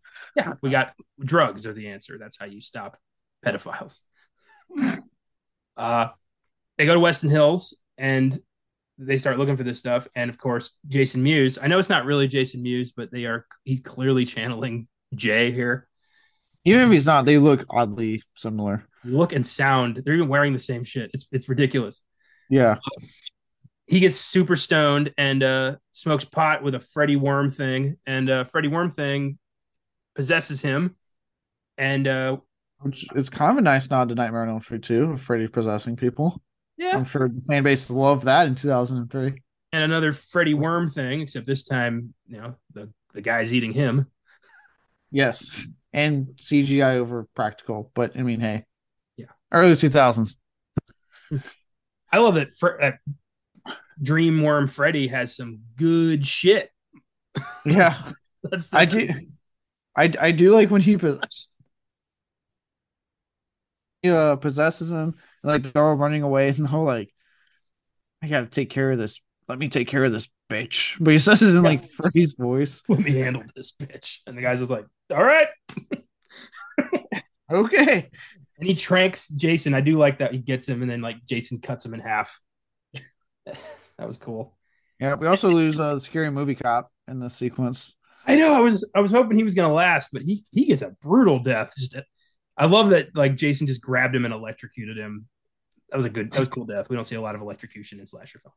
We know. I Jason is an opportunist. Even when he's about to die, he's like, no, no, no, no, no. If I'm going to get electrocuted, bam, now you're going. this dude, this is like his first week on the job.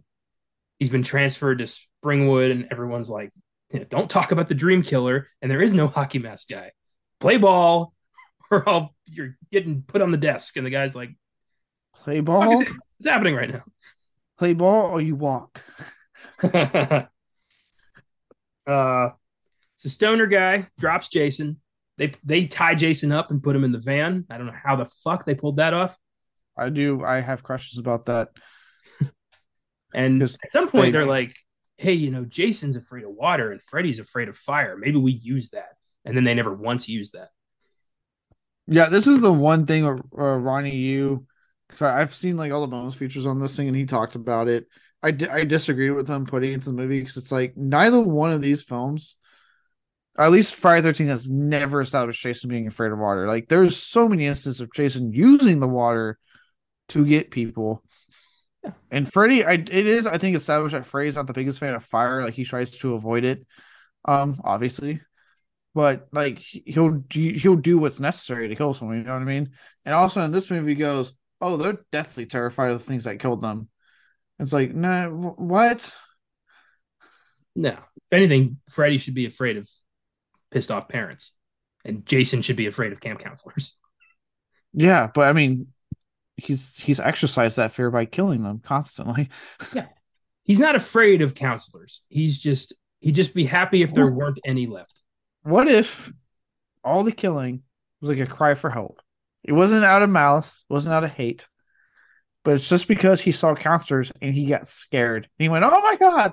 And he just like hacking and slashing out of pure fear.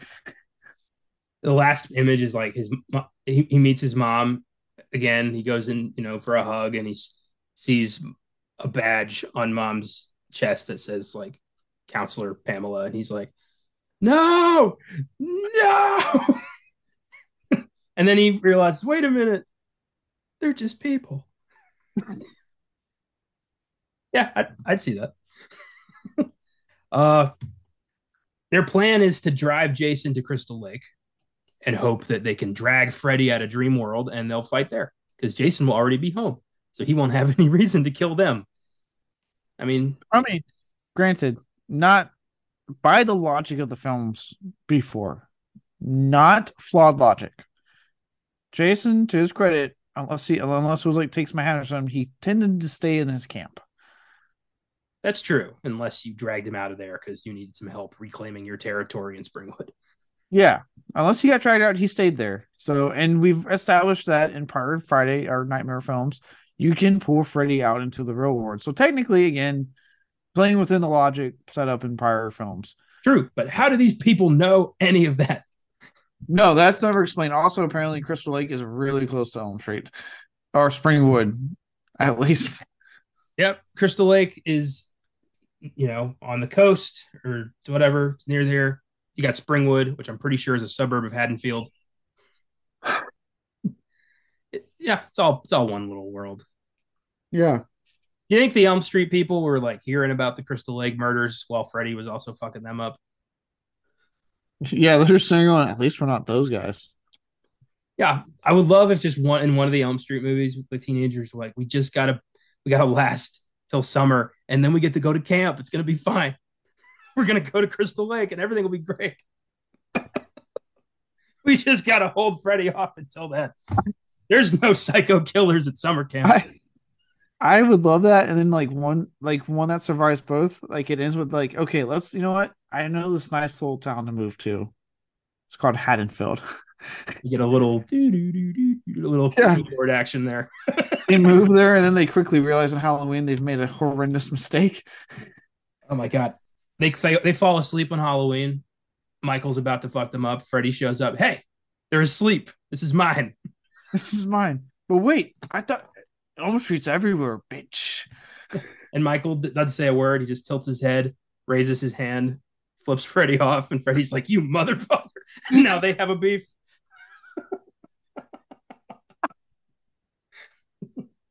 a Nightmare on Halloween. That's the name of the movie.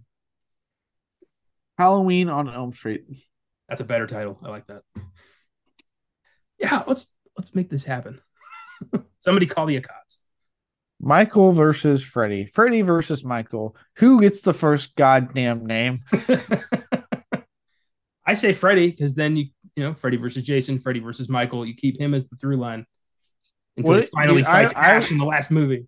If they did like, if they had to have a unanimous vote just to be a dick, I'd be the one guy that goes like, Michael versus Freddy, just just to upset the, the, the everyone else. Freddy versus Jason two, Electric Boogaloo.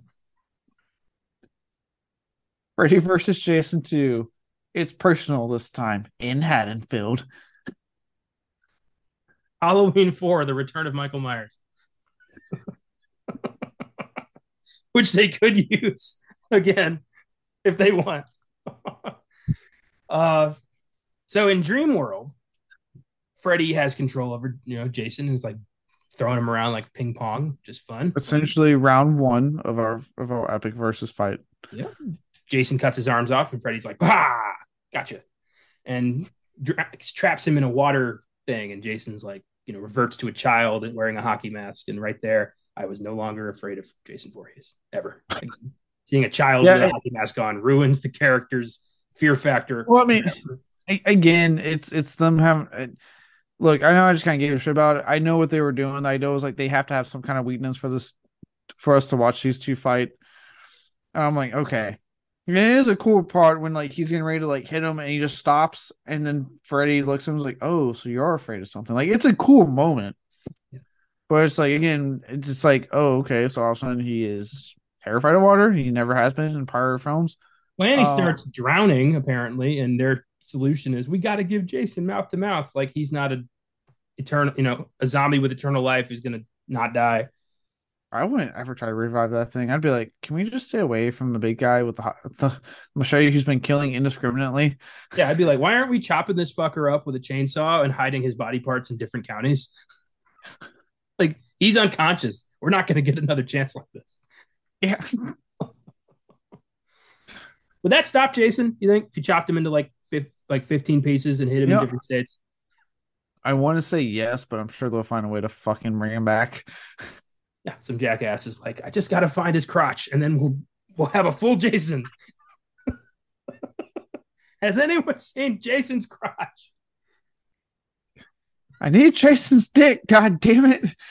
Friday the Thirteenth, Part Thirteen, the search for Jason's dick.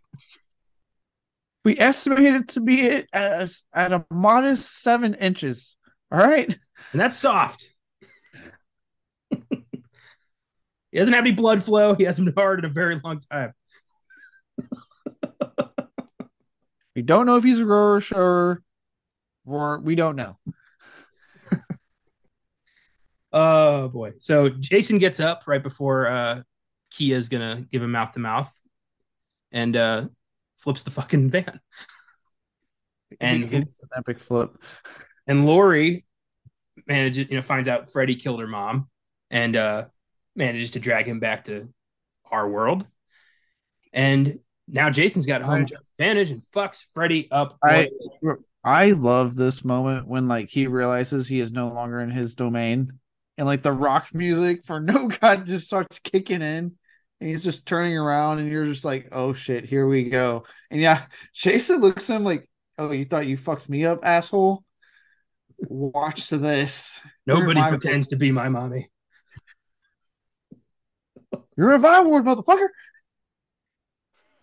I love when Jason just picks him up and drags him through the windows, and Freddy's just yeah. like, ah, screaming and flailing. he was not prepared for how this day went. No. He's like, wait, no, this is the real ward. He can hurt me. and the fight's pretty one sided. Jason, yeah, is taking this guy out. When Freddy doesn't have superpowers, he's just kind of a, a you know, a janitor with with a glove. I, yeah, I do like how somehow Freddy escapes him at one point, and then like you know Kelly Rowland has the big old like I can't repeat all the lines she says to uh Freddy. She uses a certain um word we cannot we can't use, yeah. um, which I always forget when I watch me. I'm like, oh yeah, this I forgot about that word. Um, but I love when she's saying things to him and he like points behind her. And she's just like, he's behind me, isn't it? And he's just like, mm-hmm. And you see Jason's like, that's my kill, bitch. And like fucking just whacks her with the damn machete. Into the tree. In the uh, yeah. original, in the original draft, she was supposed to go up to Jason and be like, I'm not afraid of you anymore. You have no power over me. And Freddy's like, he goes, wrong one, bitch. and Jason kills her immediately. that would have that would have been pretty good. That would have been good too. I mean, I like what we got because he he fucking I did not know it was possible to just like fling a machete into someone's neck and fling them across the area into a tree like he did. But I love how that's just like I feel like he just did that to be like, oh, you're in the way. I got some beef with that motherfucker over there. I like when they're in like the construction area and Jason gets like impaled by all the rods, and then Freddy fucking falls off the ledge and like it's his foot caught on the big thing, and he's just like being bashed into the wall. And he's I love the, no! I love how he, yeah, no. He's like, oh shit. Uh, Will and Lori start, you know, dousing the the dock in in oil because they want to contribute, and uh, Jason, and Freddy, you know, start ripping things off each other. I like when Freddy cuts off his fingers and gets the machete. It's like Freddy's got the machete. That was pretty cool. Yeah. Like trying to slice it, Jason. He clearly has no fucking clue how to use this thing. no, he doesn't. I love that. I love how Jason like cuts one of his damn arms off. And then later stabs him through the back with it. Freddy's claws yes. coming out of his chest. Oh yeah.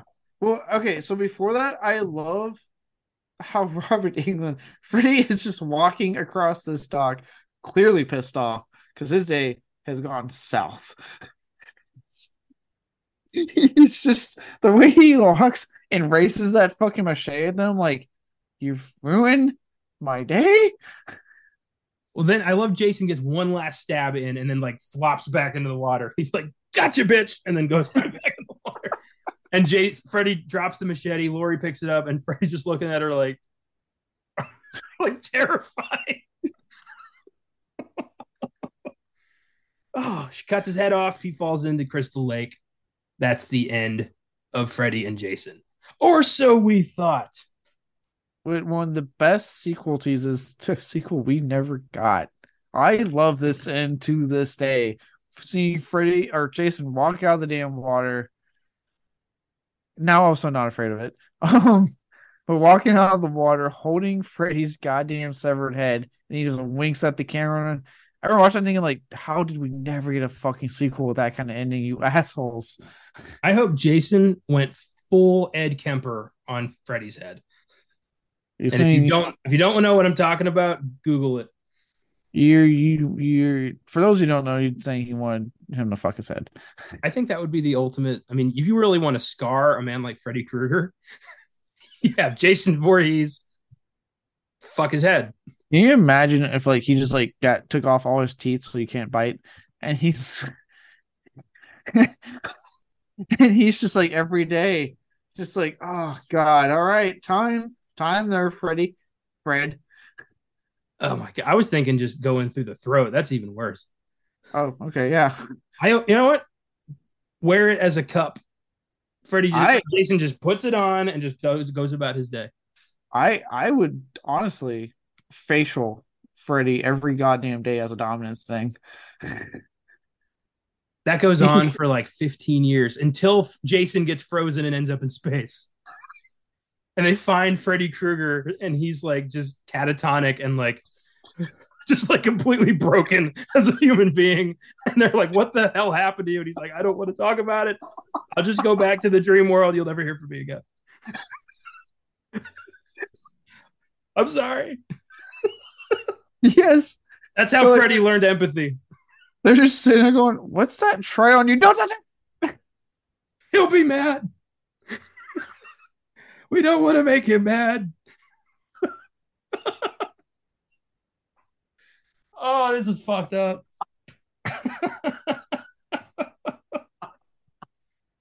Oh my god. We're basically saying that a good alternate ending to this would be Jason Voorhees essentially raping the identity out of Freddy's head. Yeah, that's what I was saying when I said facial. He is coming on that face every single day to show dominance over Freddy. Oh God. God. Well, that was that was fun.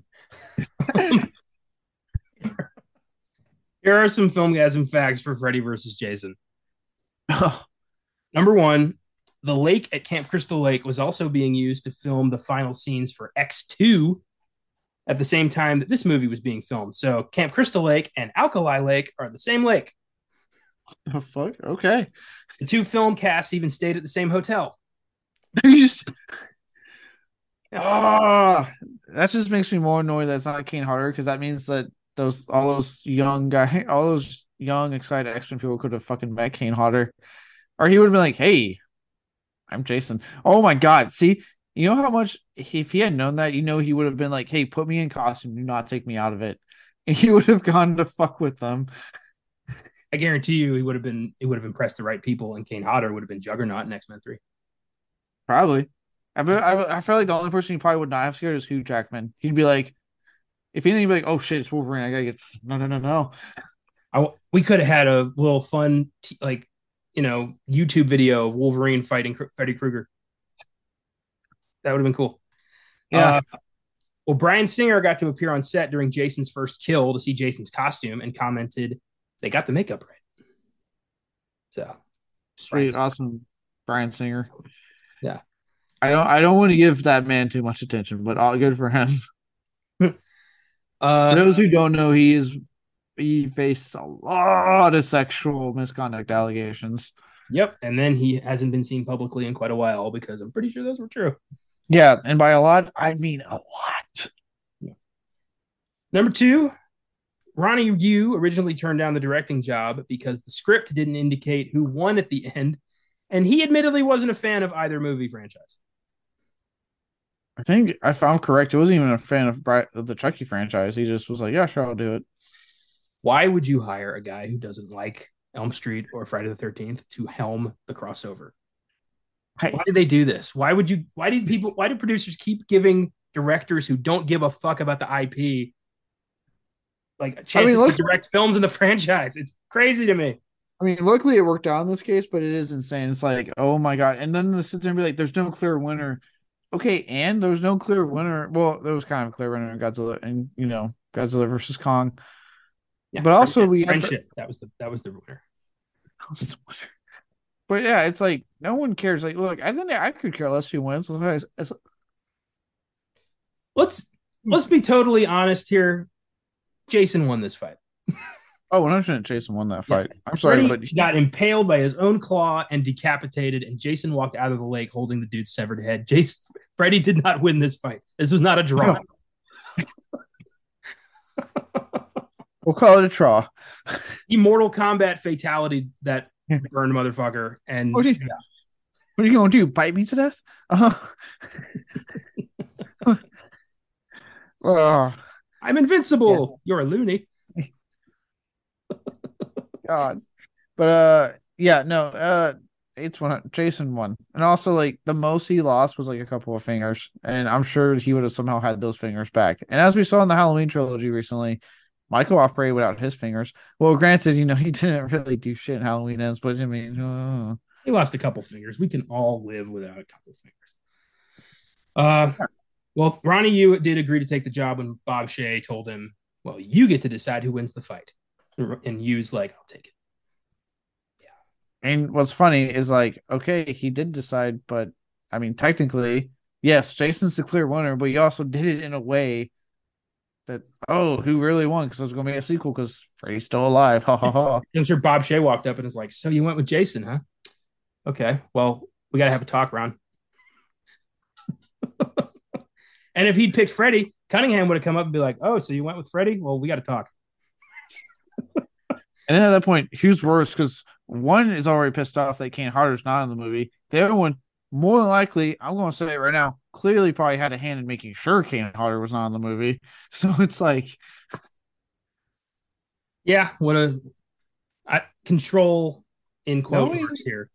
Yeah, look, I'm just saying, knowing the little things I know about Bob Shaye, I am almost like pretty confident he is the reason that Kane Hodder wasn't. I'm sure it was a fucking petty thing with him. Most likely, I I would agree with you.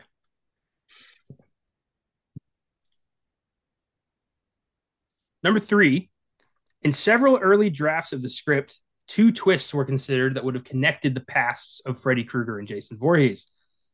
One of them was that Freddy either raped or had a consensual sexual encounter with Jason's mother, and as a result, was Jason's father. What? He's Jason Krueger. That's strange. Maybe you know the Crystal Lake show on Peacock will elaborate on that. God, they introduce like you know mom's new boyfriend, and it's fucking Robert Englund. Everyone will lose their fucking minds. But then they skirt around it. They just keep calling him Fred. They never say his last name. oh my god! And later on, like a season later, they introduce her, her next boyfriend, and that that's Freddy Krueger. It's not even Robert Englund.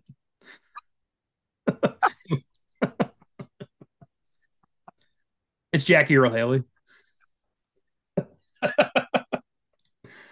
oh boy. Um, so that Ooh. was one. that, that's weird, but okay. That was one twist. The other one was that Freddy had worked at Camp Crystal Lake in the past and had either molested Jason as a child or was somehow connected to his drowning, being a child murderer and sex offender, thus giving Jason a motivation to track down and kill Freddy. So Freddy was going to be the one who drowned him why did they feel the need to have them so connected like this? Like, why? I guess to make it personal. like I'm I'm glad they went with the direction they went because it works way better. But why was their first need to be like, okay, we have to make this personal? No, you don't. No, you do not. Both ideas were eventually dropped as producers felt they were too contrived and too dark. They were too dark for a Friday the Thirteenth Nightmare on Elm Street crossover. It's one thing to kill kids. We cannot have us explicitly state he's a child molester. People they didn't isn't that like common knowledge freddy's a it's a common but if you watch if you watch movies it's not explicitly stated they kind of skirt around it and the remake kept doing that weird bullshit of like did he did he did he did he you know did he did he not did he did he not he's already the bad guy what wait, what what are you what are we losing here i have no idea i cannot i cannot tell you oh number four in one of the original endings freddy and jason continue their battle in hell when suddenly Pinhead from Hellraiser steps out of the shadows and separates them. He then calmly asks, What seems to be the problem, gentlemen? This was scrapped due to licensing issues, as Miramax owned the rights to Hellraiser and they didn't feel it was worth uh, paying for a brief cameo. Well, that and also, I mean, in that case, I know I made the jokes earlier, but I I think also probably those two not wanting to deal with the Weinsteins because those guys were notorious with how they handled the rights to their shit. So also, I'm sure it was like we're this shit would have overshadowed the whole damn movie if all of a sudden Pinhead shows up at the end and is like, "Hey guys, welcome to my world." It it would have. I mean, if there was a guaranteed sequel, like you were for sure going to get, you know, Freddy vs. Jason vs. Pinhead, or whatever the fuck they would have called it. Because God bless, we try to pick figure out who gets first billing in the name on that one. Um, especially dealing with the Weinsteins. Now you have the third ego trip there to deal with. Um, if that was like a guaranteed thing, like was going to happen, this I would have been down for this, and I would have been like, this is the most epic fucking kind of tease you could have done.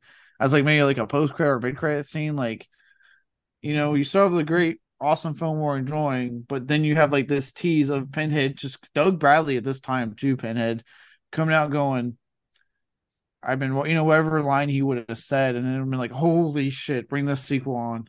You know what I would have done, which would I think would have been really neat? Make part two a prison break movie where Freddy and Jason work together to escape Pinhead's hell. And in doing so, recruit a whole bunch of other random mo- monsters they meet down there, such as Leatherface or, you know, Billy Loomis or Chucky, just for brief cameos to like, you know, help them out with something. And then like they, you know, get the, they escape hell that way. Oh, that would have been epic. If they could have found a way to pull that off, yeah. Yeah. They could call it Jason Goes to Hell, the final Friday. Part two. Also, title already taken, but part two. that is not going to get butts and seats. Freddy and Jason go to Hellraiser. Hellraiser, not in space. oh, that would have been neat though. Expensive but neat. Yeah, like I said, if that the only way that would have worked is if there was a guarantee we were going to get that that follow up film and all that stuff because it, it would have been neat. It would have been a really cool way to fucking tease what was what would be to come. True. only studios could understand the benefit of working together and making money for everybody. You're asking too much out of them. I know. It's fucking obnoxious. Uh I give Freddy versus Jason an eight. It's a fun movie. What more could you want? I don't know what more you're trying to get out of a movie like this. It's Freddy versus Jason. They fight. That does happen. I liked it. Yeah, no, I'm with you. It's it's an eight. It, I think it takes the best qualities of both franchises, and it gives us obviously them doing their thing at first before we finally get a fight that, unlike a law versus fight, actually lives up to its title. Um, you know, you got to me, I always say you got two fucking rounds. You know, one and one, you know, one's the main one, the other's the main, and you know they're they're it's rated R. They're not holding back. They're going at it. It's a lot of fun.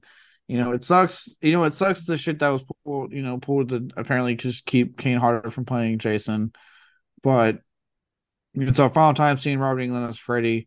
Absolutely worth it. And you know, Ken Kirzinger does do a good job as Jason. It's, it's cool seeing them duke it out. Fun movie. Eight out. Eight out. Eight out of ten for me as well. Yeah, very good. Well, thanks for listening, everybody. If you like the show, feel free to follow us on Facebook, Instagram, and Twitter at Filmgazm Productions. If you want to suggest films for us to check out, you can email us at filmgazm at gmail.com or, of course, send us a message through the socials. Check out our Letterboxd accounts for daily reviews. You can search me at Connor95, and in my friends list, you can find the rest of the team. If you want to support the show through Anchor, you can click on support this podcast on your preferred provider. We appreciate it. And that's it. That's the end of this phase of Filmgazm Productions. Going forward, we'll have one all encompassing show still releasing on Wednesday mornings that celebrates all genres of film and lets us do whatever kind of show we want to do. It'll be such a blast. Very off the cuff, loosey goosey. Expect mm-hmm. the first episode of the new and improved Filmgazm podcast in the next couple of weeks. Uh, thanks so much for listening to anything we've had to say over the past four years. I want to thank my reliable and creative podcast team for sticking with this for so long now. Caleb Leger, Austin Johnson, Josh Allred, Colton Jenkins, and newcomers Isabel Gonzalez, Christian Aguilar, Jeremy Johnson, and Adam Johnson. I thank my lucky stars that I met each and every one of you. You all bring something different and exciting to the table every time you record, and I can't wait to embark on the next phase with y'all. See you in a few weeks.